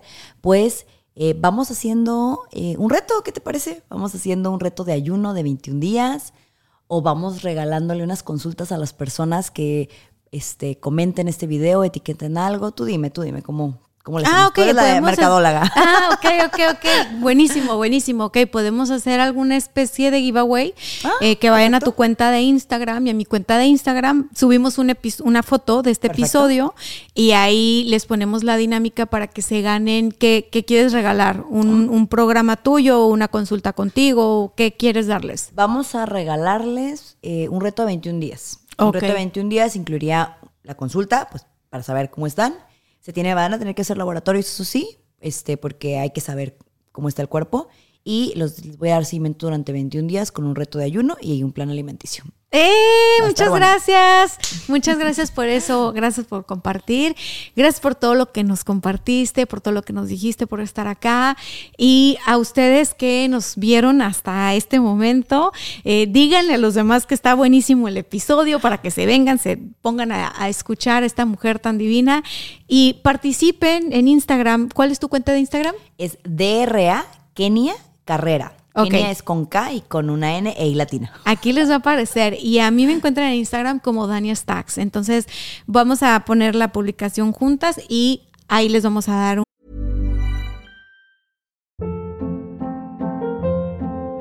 Hold up. What was that? Boring. No flavor. That was as bad as those leftovers you ate all week. Kiki Palmer here, and it's time to say hello to something fresh and guilt-free. Hello Fresh. Jazz up dinner with pecan-crusted chicken or garlic butter shrimp scampi. Now that's music to my mouth. Hello Fresh. Let's get this dinner party started. Discover all the delicious possibilities at hellofresh.com. un, un, este, pues este premio que tú pusiste y a ver qué les pongo yo también, así Ah, como bien, aportando a la causa, ¿verdad? Al- Algo se me va a ocurrir interesante también para regalar. Y hacemos esta dinámica con el fin de fomentar estos 21 días eh, de ayuno. Por supuesto que me sumo al ayuno y más sabiendo que no lo voy a hacer sola. O sea, Muy va a haber, va a haber ahí guía y dirección. Este episodio va a salir por ahí de finales del mes de octubre o principios de noviembre. Entonces estaríamos trabajando un ayuno en noviembre para llegar a diciembre ya como que más relajaditos, ¿no? Y sin de atracones y sin toda esta cosa. Pues bueno, eh, decirles que Kenia es una persona que conozco ya de muchísimos años. Yo les digo que la ataco por WhatsApp, porque además de ser una mujer súper inteligente y preparada y con amplia experiencia para su juventud, Gracias. es mi cuñada. Entonces la conozco de pies a cabeza y sé que lo que dice hace. Nos vemos en el siguiente episodio y puedes venir acá cuando gustes, ¿eh? Muchas Muchas gracias. Bye bye.